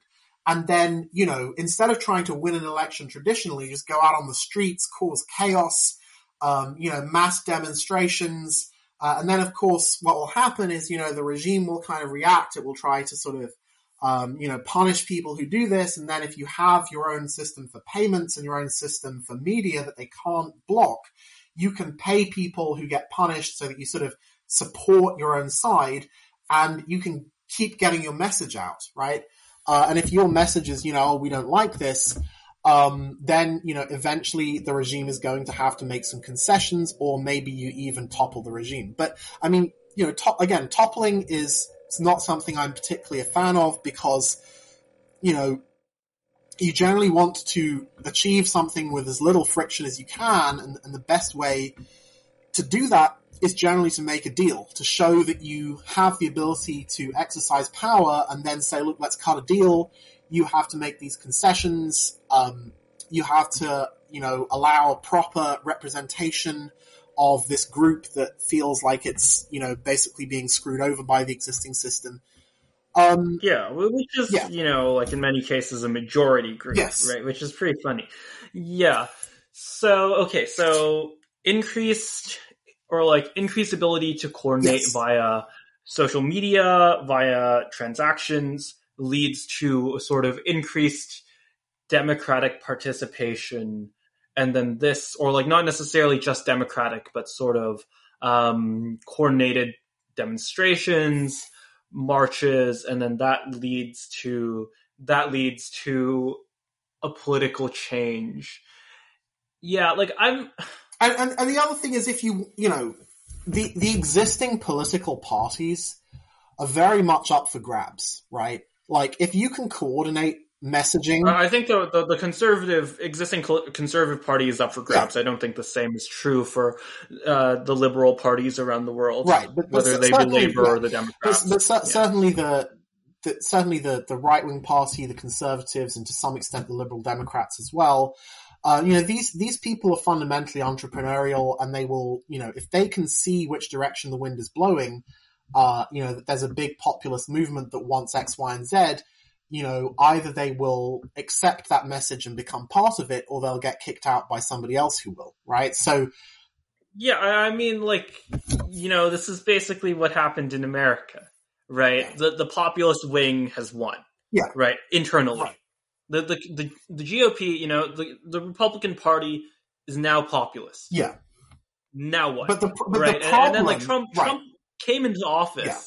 he had he a lot of legal power, yes. right? Despite what you know, like they say, you know, there was interference with the bureaucracy. It's like sure, sure, yeah, there there absolutely was, especially when it came to COVID. Sure, right? And then you know. So like so what? It, it, but the, it's, the it's, problem, it's not going right. to get better from yeah, there. but the problem you see with Trump is that he's kind of stupid and his people were kind of stupid and they didn't get anything done, right? And it wasn't very difficult for his opponents to basically just cock block him for the whole time because the American system is designed with a bunch of checks and balances and, you know, if, if the more powerful side temporarily suffers a setback, and all they have to do is defend in this system that's like really, really optimized for defending, it's not very difficult for them, right? Especially, yes, I agree. Especially if the guy in charge is fundamentally stupid. Uh, his like, yeah, yeah, we're we're in agreement here, Right. right? The question is like, how does crypto change this? how does well now now you're asking the hard questions right i mean to start with you know you're going to have some degree of competition for who gets to represent people. Now the, the problem is you know you you might say well yes there's going to be competition and it's going to be like a race to the bottom. It's going to be like qanon right? Um you know to, to some extent that experiment has been run you know, if people just can listen to anything they want to and political entrepreneurs can put out any kind of message they want, who wins? And it's like, you know, QAnon, right? Um, so, you know, that there, there is a sort of black pill version of this where, you know, you'll just get a bunch of dumb, stupid shit that, that can't get anything done. And that's what wins, at least in the short term. And yeah, I suspect that's I suspect that's correct for the short term, right? And when you look at what actually happens in crypto on the financial side, on the economic side, uh, people have a lot of these big dreams, but what actually wins is dog coins, right? Yeah, yeah, exactly, exactly. Um, but you know, it's young. Um, you wouldn't necessarily expect something new like this to work amazingly out of the box. If you want to do anything more complicated, it requires more effort more developer time, you don't have the scalability. So, you know, I wouldn't necessarily have extremely high expectations for crypto in the short term. Um, I do think that it has the ability to solve these problems. But when you ask a question like, how can you make a system which actually does what people want rather than what they say they want, or what the regime makes them say they want in order for them to keep their jobs or any of these other things.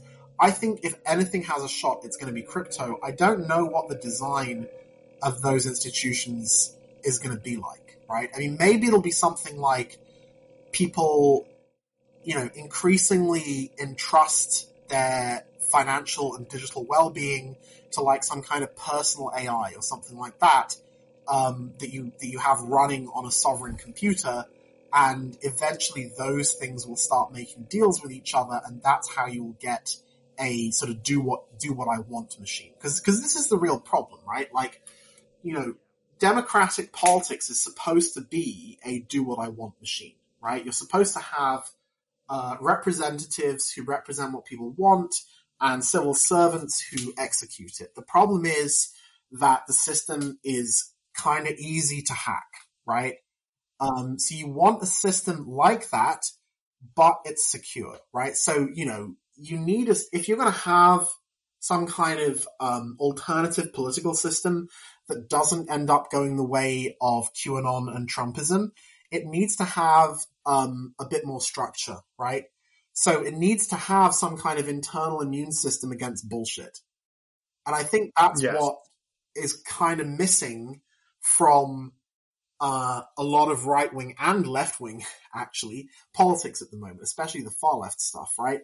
Um, it's just that the, you know, the left has been doing well, so we don't notice their follies. But I mean, if you dig into some of their stuff in any more detail, you see that there's a lot of stupidity. In yeah, well, yeah. There, there's right? a kind of like convergence on stupidity on both ends Right. here. we, But, like, the- that, that's actually where we, that's actually where we started the topology of, of horseshoes, right? Yeah, yeah. I, I think like actually, actually, Richard Hanania has a great article, one of many great articles on this. Right, he talks about.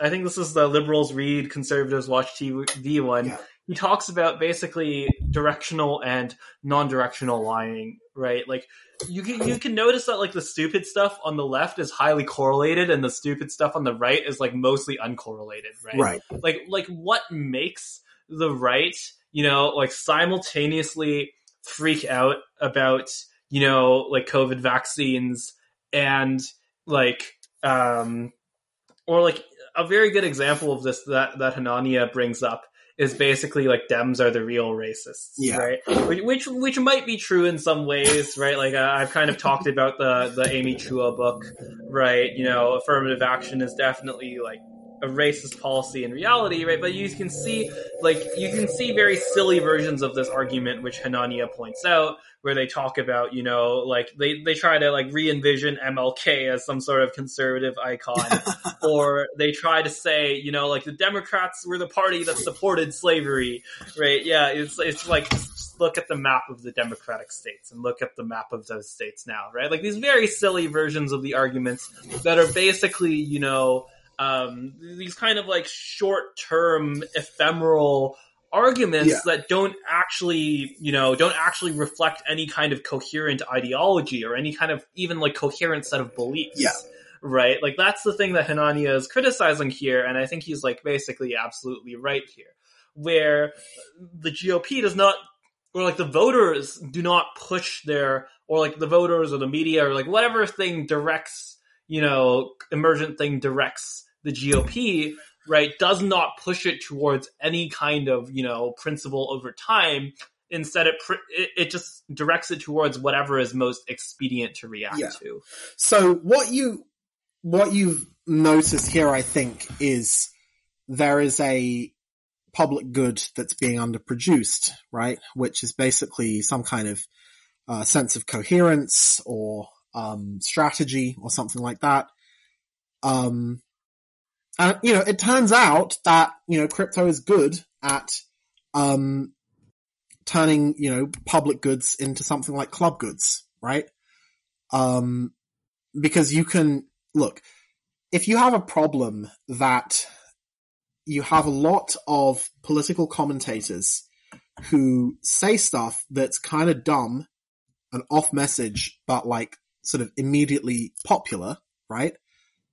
Then instead of just sort of promoting them all and allowing a total free for all, you can have an, a sort of organization that has some filters on it and you have to pass those filters in order to be allowed in. And if you're not allowed in, you don't get onto its distribution channels, right? And, you know, well, somebody else could set up a rival organization that doesn't have those filters, but the idea would be in the long term, the one with the strategy is going to, you know, win, right? Because that's kind of the point of coherence, strategy, etc., is that over the long term you do better. So, I, you know, I do think that a lot of these problems do have solutions that are ultimately, you know, some kind of, some kind of game is being played and you need to sort of fix it somehow. And you can probably solve those with crypto, right? Well, you can definitely solve them, right? But the question is, can you get the, can you get the sort of traction, um, can you get, can you get the, can you get the scalability, the user interface, um, to actually get tens of millions or hundreds of millions of people to be using this stuff? Um, and you know, I mean, that, that is the real blocker at the moment, right? Like, if you had that kind of traction and scalability, then it wouldn't be that hard for people like me to say, well, look, instead of having just anyone be able to say whatever they want on your distribution channels or as part of your DAO or something like that, you need to have like some ground rules and you need to, um, you, know, you have a system that implements those rules in order for people to be a part of your organization, right? Uh, and this is how you would kind of kick out the QAnon types, right? And, and they would go off into their own little corner and eventually die off. Right. Yeah, I'm like I, I kind of get what you're saying here, right? It, we can break it down into three layers here that I think where our interpretations differ. I think it's like aligning aligning uh people or like aligning the population or like the the main supporters right the the the mass with the with the elites and then aligning the elites with the problem right? Or like aligning the elites with the solution. And you're talking about mostly things that align the mass with the elites right? Where I don't think that's enough, right? Like I think that you know even if the conservative elites you know suddenly woke up and they all you know it's like it's like yeah um it's like christmas carol they've woken up they've decided to act in the best interest of their voters Yeah. you know and then they are going off and they're going to try to coordinate this policy Yeah. I do not think that you know, like the current, like just just competence level of the conservative elites are enough to accomplish that, even if they were all good faith. Right. Um, maybe, but I mean, you know, it might be the case that if you paid better, you might get better people. You probably would. I think a lot of the problem is that the conservative elites who are supposed to be solving this problem are going into finance instead because the money's better.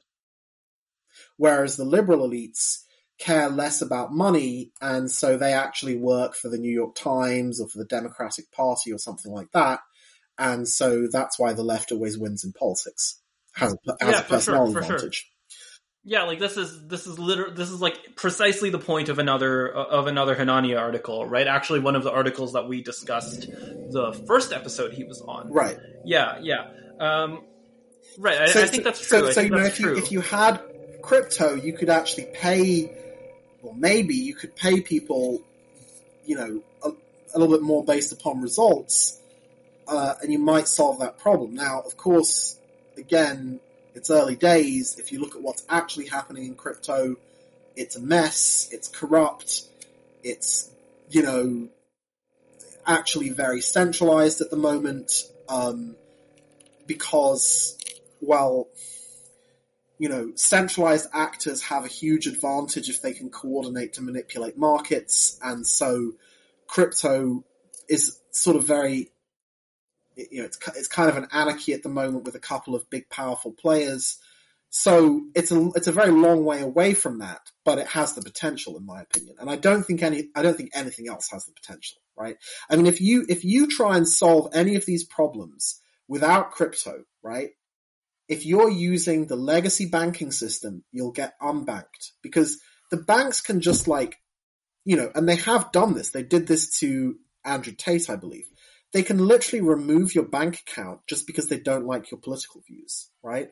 They can, and they, and then, you know, if you, if you're on social media, they can label all of your content as hate speech because they can just do that. There's no law that says that they can't, right? So you can't even get a message out.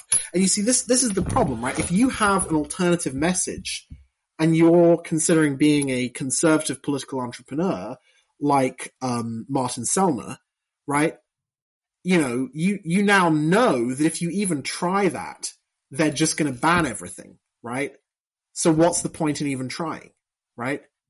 So I, I just, So I just don't think, I don't think there is an alternative to crypto. That, like all the traditional institutions, the banking system, the legal system, the media system, the scientific system, these are all corrupted. They're all infiltrated by the enemy and they can't be used, right? Um, crypto is the only solution. There's, there's no other solution. I mean, maybe if aliens come and visit Earth and give us some kind of magical crystals that, that allow humans to coordinate, right? Or, you know, something else that I haven't thought of, then maybe you could use that instead. But right now it's crypto or nothing. Yeah, I, I think like the idea is right. You, we need a change in kind, right? It just can't be a change in you know it can't be the same existing technologies because the existing technologies have been tried. Um, It's not the, the problem isn't the technology, it's the fact that they're centralized and your opponent controls all of these nexi of power, right? They control Right, right, Facebook, but let's they control say, Google, like- they control the BBC, they control the banks, they control the legal system, they control it all. It's all booby trapped. Right, right. But the point, you know, like there's there's two kind of ways of viewing the control, right? And I'm not sure if we actually differ on mm-hmm. this. There's sort of like the the total way and the kind of evolutionary way, right? Like when when you say, you know, like the left wing controls law, I think I agree to you to the point where like law is kind of like evolutionarily shaped, iteratively shaped in their favor, right? With things like HR law and so on Right. and so forth. I agree with you there. But, you know, like, those laws can be repealed, you know, in the traditional way, right? Right. By, by, you know, like signing, like, if, if the, like, the 2017 Congress wanted to repeal the HR laws, they could have, right? They just, they simply did not. Uh, why? Why do you? Why do you think they didn't? Because they're incompetent. You think it was really Because, just like, that they didn't? like, like this goes back to like here here's the problem, right? Like it goes back to what we were talking about before, right? There are two kind of of groups of connections here. There's the there's the connections between the people and the elite, and the elite and the policy. Yeah. And I think that you know, like the, the connection to the elite uh, between the elite and the policy is just not there. right. And like that's what needs to be changed, and that's not going to be changed through crypto. That's going to be changed through like various explicit movements. Say, you know, like I, I'm in favor of what New Founding is doing. You know, like I'm not sure if they exactly agree with me on a lot of stuff. I, I think they're like more immigration restrictionist than me, Mhm. right? Which is, you know, like sure. But in general, right, like I think what's going to happen is there needs to be basically like a much more of an elite phenomenon. I, I'm not sure, you know, like we talked about a little bit earlier, maybe crypto makes, you know, fundraising easier, like sure. Like like marginally these things make a positive impact. But in terms of where, you know, like the center of the probability distribution is, I don't think it's anything that happens on the kind of like in terms of like connecting the mass to the elites. I think it has to happen on the level of connecting the elites into the into the policy Right. and actually making the elites fundamentally more competent. Right. Yeah. So why? So so why didn't the twenty? So the twenty seventeen Congress could have made some changes to the law specifically to do with. Yeah, they could have they could have removed large parts of basically HR law, the same stuff that makes it illegal to, you know, point out, you know, crime statistics or, you know, to say, you know, a man is uh, adult human uh, male, a woman's adult human female, so on and so forth. Right. So they could have done that, but they didn't. And you're saying the reason they didn't is because they're sort of drooling retards with an IQ of like 30 who just didn't think of that. I'm not sure I believe that. That's a bit extreme, but they're they're not coordinated around basically. They, don't care about winning power, right? They they may be smart enough to like think about their next election strategically, right? But they don't have a kind of long term Right. vision. They don't have a vision. right? So They, they don't read enough Richard Hanania. right. So basically, like it's a bunch of guys who got into Congress, um, and the Senate, and they were like, "Oh, this is nice. Let's just chill the fuck out and not do anything." Um, because they didn't have because they were kind of leaderless or because their leaders were kind of stupid. I mean, I actually had some involvement with the Trump campaign um, in the sense that I was involved in a data science effort to try to dig into this idea that the election might have been fraudulent. And my, my experience with that was just that it seemed like the Trump guys were really stupid. Like, we had a bunch of people with skills, but, um, there was, there was no coordination. There was no like, you know, I said, look, we need to make a centralized repository of all of the data that everyone has access to and ideally any kind, you know, maybe there's like some subscription that, um, you know, for like, for like better data that we could pay for. Can we just like pay for that centrally with some campaign funds or something like that and then just like get this set up and just like, you know, n- nobody did anything, right? There was a big sort of bystander phenomenon in that effort. And you know, I mean, a, a couple of people tried some basic statistical tests. Uh, there was like a lot of fuss about Benford's law, but nothing really, like, I don't think you would, like, any kind of competent cheating, if it did happen, wouldn't be caught, uh, by that kind of thing. You would, you really need much more, uh, basically you need like a full data set of when every single vote was, was counted at every single station on the finest spatial resolution possible and like nobody wanted to bother to collect that data. yeah, right? I think that's mostly cope. I, I mean, No, I'm, I- look, I- I, I, yeah. I'm not sure whether or not it was cope. I didn't find any conclusive evidence. Um, Yeah, yeah, like like okay, th- there's a version of this, right? There's a version of this that's like um, you know, big tech stole the election by censoring the Hunter Biden laptop. Yeah. And it's like, yeah, yeah, sure, sure, like they they definitely did censor the Hunter Yeah. Biden laptop. But when it comes to like the votes cast, right, the actual, you know, like votes on paper, I think it's like just in terms of like probability distributions, right? Just in terms of like Yeah. how much how much of a trail would you need to leave to say um, to say uh, swing even just one state, right? The the probability distribution it, it's just so far to the right edge. Yeah, well, I mean, putting that to one side, my ex- you know my experience with that was that the effort was not particularly well coordinated. Like there wasn't there wasn't a competent person who made it their job to make this thing succeed and collect the best possible data all in one place and then farm it out to different data scientists to analyze, right? It was a bunch of people heading off on their own and doing their own thing. And as such, it was inefficient. So, I mean, to the extent that I have any personal experience with it, that's my experience.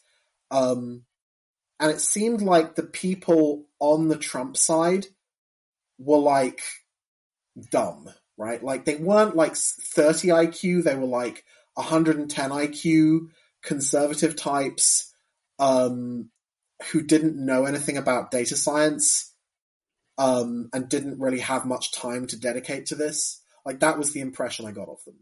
Um, and that's kind of how you lose, right? Because maybe maybe the Dems did cheat. I mean, I think it's I, look personally. I think cheating isn't a binary thing; it's a sliding scale, right? And and and it would be more a question of finding out where you were on that scale than than a yes or no answer. Um, but if there was something that was like pretty extreme amounts of cheating, I don't think we would have found it because we didn't have the data. And in fact, not you know, the data should have been collected as the votes were coming in, right? Instead of like waiting until Trump had lost and then saying, "Oh shit, what are we going to do about this?" Right? Um, and you know, like there, there were even people who were kind of vaguely willing to uh, to fund this, but they were sort of hesitant because they were like, "Well, Trump seems kind of incompetent. I don't trust him with my money." Right? Yeah, like which was a correct perception. Which was correct. Which was correct. Yeah. Right? Like, like he, here's the thing, right? Like th- these are not, you know, like uncorrelated variables, Yes, right. right? It, it- it's sort of the same thing that we, we were talking about earlier, right? Like y- your your trust in kind of like the Trump campaign's, you know, claims about this should be correlated to like their general competence. Yeah. But I, right, so you know, I can imagine that you have a similar problem playing out on the legal side, where you know there's a bunch of politicians with their own sort of problems and their own concerns, and there's a lack of overall strategy, right? Um, I mean, I don't know what they spent their time doing, and maybe you know better than I do, but it certainly doesn't seem like they spent it optimally. Like, my impression of the Trump presidency is that the, the only important thing he did was win. And that he could have, like, literally won the election, had a heart attack the day after, and it would have basically been the same thing. Right, it would have been better. Yeah, it would have been better. like- yeah, because he wouldn't have fucking embarrassed himself, right? Yeah, ex- Yeah. exactly, exactly. This is like the Ann Coulter take, Yeah. right? Which which I think is like mostly correct. That like the the Trump campaign was a net good, and then like the Trump presidency was a huge net L, Yeah. right? Yeah, absolutely. Um, and you see, like this. This is a failure on an institutional level because you could have had the same message, but with competent people behind it, and then it would have achieved something. Right, right. But but like the point is that these these are not like uncorrelated variables, right? Like the the thing is that like the conservative base chose Trump, right? Like they like they're the same people. They they chose Trump. Yeah. They're, the same people, right? Who and, and you know like there are some people who are doing good work, like you know new founding, like um Saurabh's thing, Saurabh Sharma's thing, um, American moments, Mhm. right? There was some efforts to, to, you know, make this, make the next time different from the previous time. Right. It's like, oh, okay, you know, best of luck, right? Best of luck. right, but but you know, the thing is, there is a clear formula for for winning here, right? It's to connect the right message with people who can actually implement it, right? And that that was a failure in the case of Trump because Trump had the message and he also had the money to back it, but he didn't have the people to execute, right? Because he's fundamentally he's like a frat boy. He's kind of like an old frat boy, right? Like he likes grabbing women by the pussy and playing golf and, you know, doing business deals and stuff like that. But, you know, he's not, he doesn't have the intellectual weight to actually wage, uh, essentially a, a really important culture war on behalf of his constituents. And what his, you know, what the constituents chose was a person who they could personally relate to. But a lot of these constituents, you know, they, you know, they're kind of like ordinary people who maybe aren't super high IQ, maybe they're like 100, 110, 90, whatever, but they don't, they, they definitely get the feel that they're, feeling that their country is being kind of subverted and taken away from them, which is correct. The problem is, you know, that desire to fix the problem was never actually connected with a, with a machine that could actually fulfill it. Right. Yeah. Um, yeah. Yeah. Uh, I think we basically agree on this point. Right. Yeah. But the, the, the disagreement, to, to, to the extent that we do have disagreement, is how this is going to be solved, right? And I mean, I think Yeah. the, you know, I think the, the problem, the solution that's going to work is attacking the problem from the side, right? Not attacking it head on. Not trying to make the next Trump actually be successful because, you know, not only will it probably go wrong for the same reason that this one went wrong, but also the, the opposition will have, you know, they'll have wised up, right? And they'll be stronger, right? Um, but it's to solve political problems for, for other issues, things that are not culture war, right? Um, it's to make an entirely separate, independent system of human organization on crypto that sort of wins at a whole bunch of other things first. And then, like, as the very last thing, it also goes and fixes politics, right? The kind of like how the first computers were not used for you know, medical records or government work or anything. Well, they actually were used for government work, but not like, Yeah. um, you know, not like for, for your local authorities or uh, the local council, right? You know, the, the first computers, they found applications in computer games, they found applications in porn, the military liked them. Um, you know, they had a whole bunch of applications way before they arrived at your workplace, right? Uh, way, you know, nowadays, everything is organized on computers, right? Your social life, your work life, all of this stuff. But the earliest computers, you know, the web was invented at CERN, right? You know, Yeah. like exchanging technical papers between particle physicists is not the most important thing that the web does right now. Nevertheless, Yeah. that turned out to be a good place to incubate it. So I, I, I think I don't think any kind of direct attack on politics stands any chance of working whatsoever. I think it's far more likely to develop a system of DAOs that deals with things like, you know, how to distribute NFT drops or how to manage the treasury of a DeFi protocol or something like that and build up the infrastructure there and, you know, get all of this technical stuff done, understand the problems, understand the advantages and disadvantages, and then eventually one day in the future, people will be like, oh, we have this alternative system. Why don't we use that for like, say, the local, you know, local political issues, right? And then once it works there, it's like, oh, actually we can use this for national issues, right? And, and, you know, the other thing is like, pe- people are living more and more online, right? So sovereign computing is, I think, going to be more and more important uh, compared to the physical stuff, right? Yes, people will still have to eat, people still have to have heating for their house, um, but stuff that goes on online will become more and more important, right? And maybe if something like, um, you know, maybe if we get things like Neuralink, um, you know, and virtual reality and stuff like that, it'll actually be the only thing, almost the only thing that really matters. So it may be that if you even spend any of your thought cycles on the GOP and the Senate and, um, you know, what happens, uh, you know, who's, who's gonna like, um, you know, who's gonna build a wall to keep the Mexicans out and stuff like that. It's all just a waste of time because this stuff's all gonna get sort of leapfrog technologically anyway. Yeah, yeah. Like I think I think AI is going to be a big deal here. AI That's well, what you know. Yeah, I'm finally, you know, finally entering the arena. Right.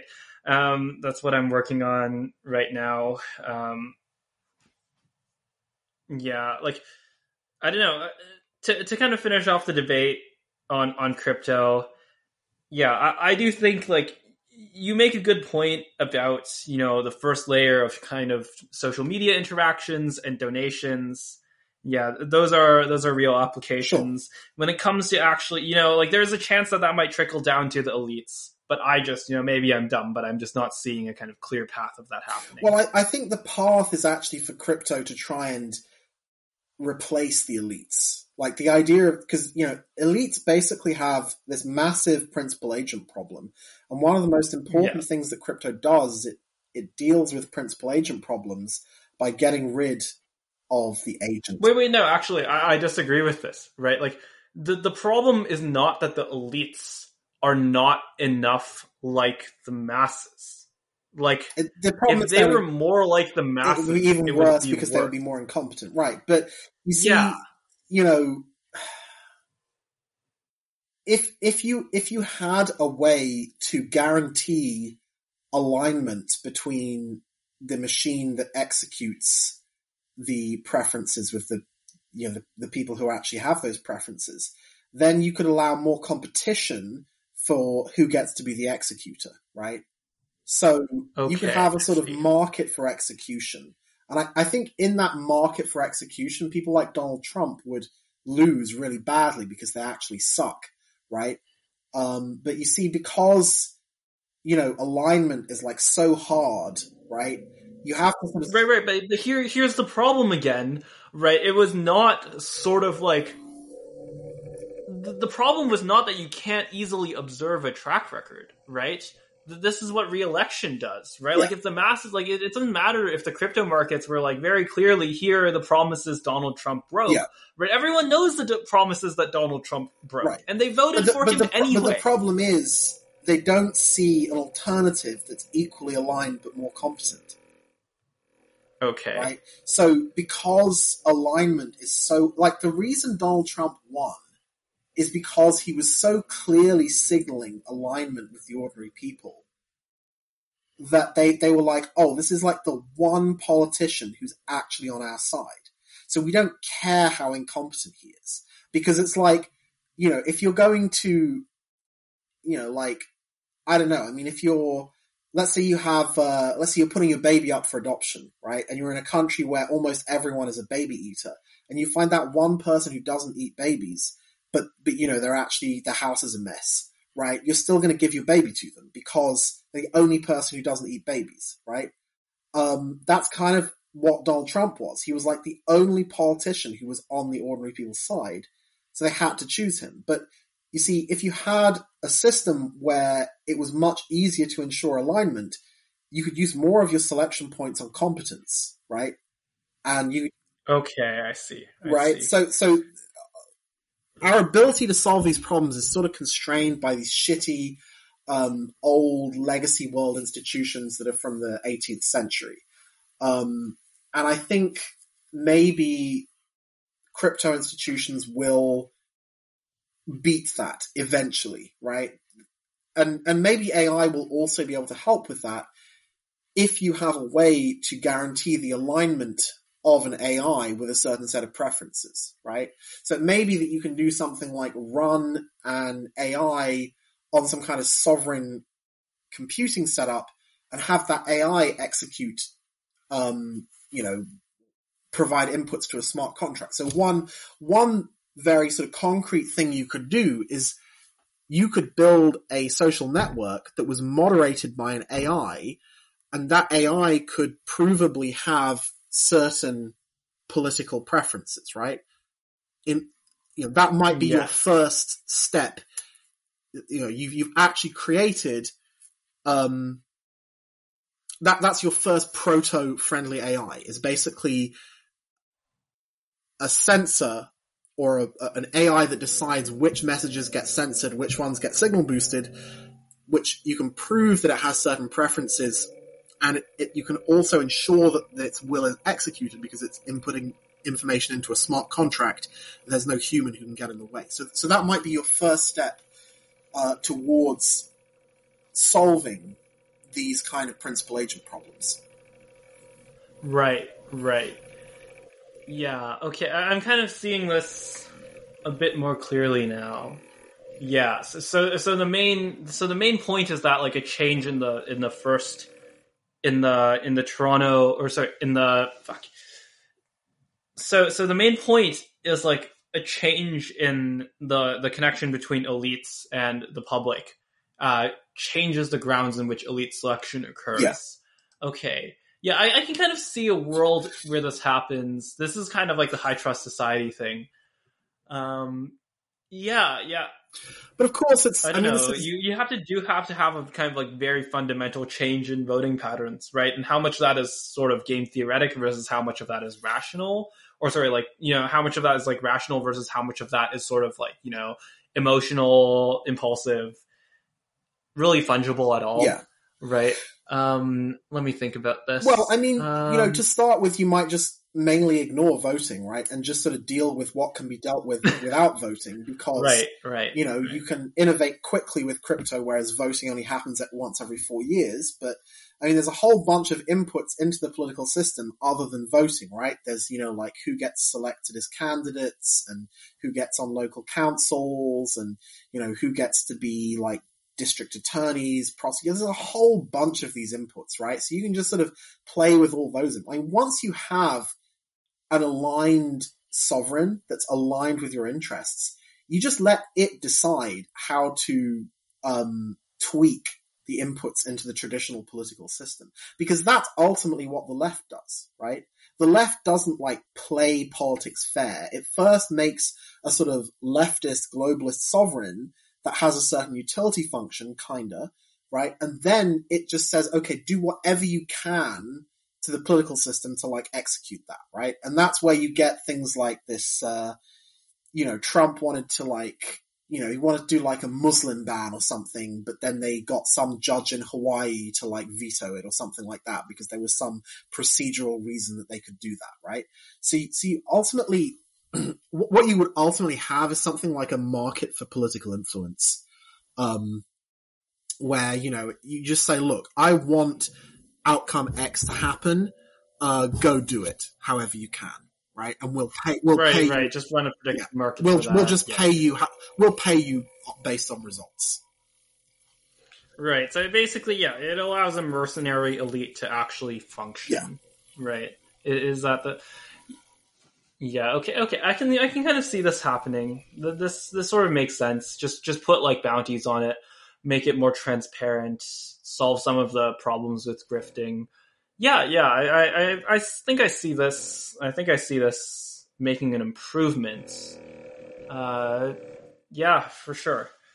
Okay, so it's been it has been three and a oh my god, hours. it's been three, that's crazy. Dude, you, you said two to five hours and I was like, no way we're going to two hours, but it's actually already three and a half. Yeah, yeah, yeah. So so the one we did with James, so the one I did with James Pogue, it lasted six hours. Oh my god. By the end of it, we were like, we finally beat Lex. Wow. And then this is a week before he did Lex did the eight hour podcast with Balaji. Oh my god, that was, So, you know, oh god, at, that at was, some that point, was an at some point, I actually listened to almost all of that, and it was most like there were a couple of things in there that were worth listening to, but it really wasn't. It really wasn't eight hours of content. I hope. I hope we haven't been that bad. I mean, what do you think? I don't know. I I liked it. I like the disagreement. I like the dynamics a lot. Right? These kind of when we go deep into like the kind of niche, the kind of you know the kind of like conversation of of like the of the lab of the econ department, right? There, I really like that kind of dynamic. And in terms of what we discussed, yeah, I think like I was having some trouble actually understanding where you were coming from with regards to crypto, Right. but I think like it makes a lot more sense to me near the end. Yeah. Maybe for the audience, I mean, a little bit repetitive. One, one way to look at it is just like you first establish a system that connects your desires with um, some kind of execution system, and then you then you get that execution system to go and do stuff and try to get people elected and try to you know do whatever it is you need to do, right? But like you you basically can't use the existing legacy institutions to coordinate your movement anymore, right? yeah, You have to treat those existing institutions as just a set of levers that you can pull. Yes, And there's and there's there is no system for um a, there are many groups for whom there exists no system outside of the existing legacy political institutions to actually try and coordinate. And those institutions, they're all booby trapped, right? They're all sort of corrupted. So you actually have nowhere, right? And, and, you know, the, the few groups who actually do manage to do well in politics, and I, I don't mean this in any kind of, um, nasty way, you know, I mean, for example, look at Jewish Americans, right? What do they have? Well, they have a bunch of these powerful lobbying organizations, which are essentially something like a, you know, well, they're kind of like a sovereign for Jewish Americans that's aligned to the interests of Jewish Americans that has goals and it then goes and like sort of pursues those goals, right? And right. there isn't, yeah, power, there isn't a Jew, there isn't a Jew party in America, right? You know, doesn't exist because that would be stupid, right? It wouldn't win enough votes to get any actual power, right? But there is a Yeah, yeah. This, this is like every lobbying work. yeah, right. right. So yeah. you don't, in order to, to achieve your goals, you don't want to use the political system the way it's intended to be used, right? You, you just want to create your own system for deciding what you want to do and coming up with a, with a set of policies and, you know, getting everyone to agree on how to compromise with each other. And then once you've decided on that, then you go and lobby and get people elected strategically and do whatever you can, right? And if you don't have one of these sovereigns, you're just going to die out. You're just going to be destroyed, right?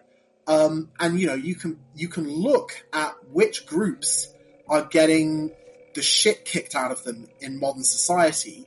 And they all, yeah, it's, they, it's the diffuse majority. they all don't Right. have these things, right? So, for example, where is the organization that represents the interests of ethnic British people? It doesn't exist. There isn't one, right? In fact, it may yeah, even because it's it may even be illegal to make it, right? It may even be the Yeah, case that if you founded an organization in Britain that was like, you know, um, the, you know, organization for the political advancement of ethnic British people, it would probably violate some, uh, anti-racism law. So you couldn't even have it legally. Right, right. Yeah, I, I think like And that, there's kind of two things here. There, there's looking at like the epi, epi, epiphenomenon of like the the huge L that like diffuse majorities take. Yeah. and then there's like looking at like the fact that they're diffuse majorities, right? Yeah. Like, like that's the thing. There, there's no. It, it is kind of like you said, the coordination problem, and yeah, I, I do think like, yeah, my my my only problem with the with the principal agent problem framing, right? I think it's kind of like correct on an analytical level in terms of, or like on a descriptive level in terms of saying like this is what's happening, right? The the the problem that I mainly have with it is like there is like the, the suggestion that there's some possibility that if only you know if only we let the majority know about this, they would change their preferences and stop you know stop the principal agent problem. When like I, I think there's a lot of problems with the principle basically. Um, Yeah. But anyways, yeah, it's been it's, it's, it's It's been a- three and a half hours. Yeah. yeah, the time really flew. Yeah. Um, Yeah, I did not expect having a kind of hard cutoff, but I kind of do since it is later in the day. Oh yeah, it's like Um, last question of the show, Sure. though. Last question of the show. Uh, usually on these long ones, it's difficult to think of something new. But what is something that's too much order needs more chaos? Something that's too much chaos needs more order that we have not talked about today. oof. Yeah. um something okay so the first one something that's too much order needs more chaos um i'm gonna go with ai um More chaos in AI. Okay. i awesome, think awesome. I, so there's recently been this um kind of furor where sort of um eliezer yudkowsky has got mad because um openai released GPT chat, and that's caused Google to actually start trying to innovate again, and they've like gone into panic mode and invited. I mean, that's not surprising. Let's be honest here. You know, if someone mailed, you know, Uncle Ted's packages to all the AI companies, I don't think Eliezer Yudkowsky would necessarily be sad. Yeah, right. So, uh, and I'm not endorsing Uncle Ted at all here, but um, yeah, I mean, um, we, we should do another one to talk about Uncle Ted, by the way, and, and his ideas about um, technology sure. and its consequences. But um, in fact, it's almost like that's the most interesting bit, and we didn't get to it. But I will respect the cutoff. So the reason I think we need more chaos is because um, Yudkowsky, Bostrom, probably a bunch of other people who are AI safetyists think that the biggest risk from AI is a technical failure, right? And Gwern as well, right? So they all think that the, the big risk is that somebody's going to misprogram AI and it's going to turn us all into paperclips.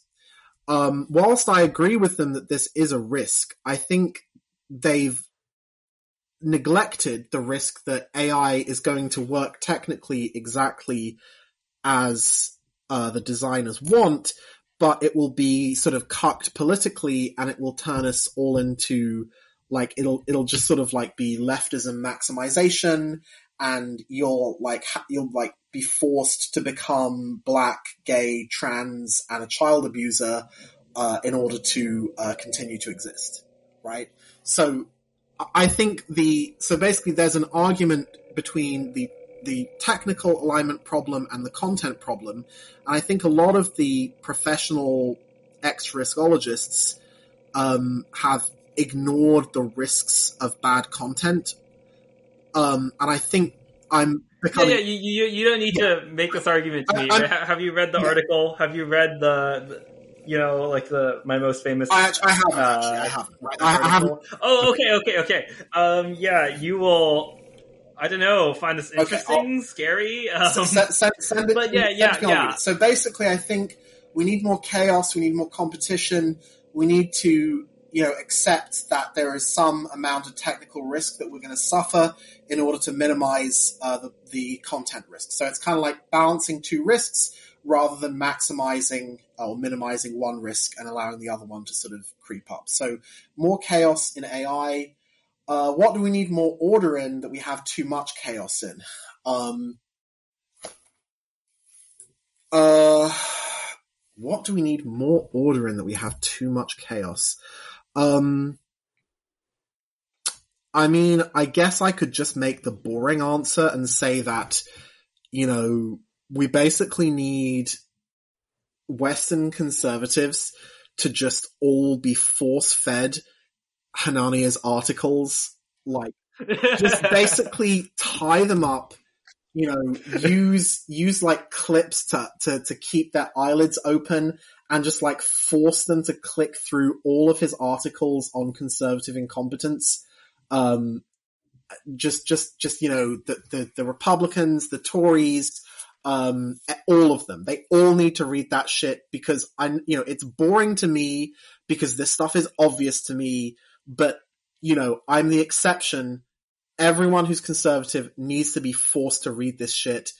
The whole, the whole, you know, fucking QAnon shit, the bad epistemology about vaccine damage, you know, they basically, the conservatives need to go and read a bit of LessWrong, right? They need to understand that in the long term, it's more powerful to be correct than to be brave. You have to be brave, but you also have to be correct. Mm. Yeah, that that's a great that's a great way to end it, man. Thank you so much uh, for coming on. Thanks, Brian. Thanks for listening to this episode of From the New World with Roko Mijic. If you enjoyed the conversation, the best thing to do is subscribe. You'll get the episode every single week on Mondays, and you'll be able to follow any other bonus episodes and material we put out. Another great thing you can do to help us out is to share with a friend. The odds are, if you know someone who has the same interests, same habits as you, then not only will letting them know about the podcast help us, but hopefully give that person something for them to enjoy. You can also help the show by sharing on social media, by giving out recommendations, by mentioning some of the ideas. It'd be it's, it's been really interesting watching what kind of derivative ideas people have had while thinking about the show, and that's only possible because a lot of people are writing those ideas and posting about them. And as always, there'll be another great episode next week where the podcast returns. Thanks for listening.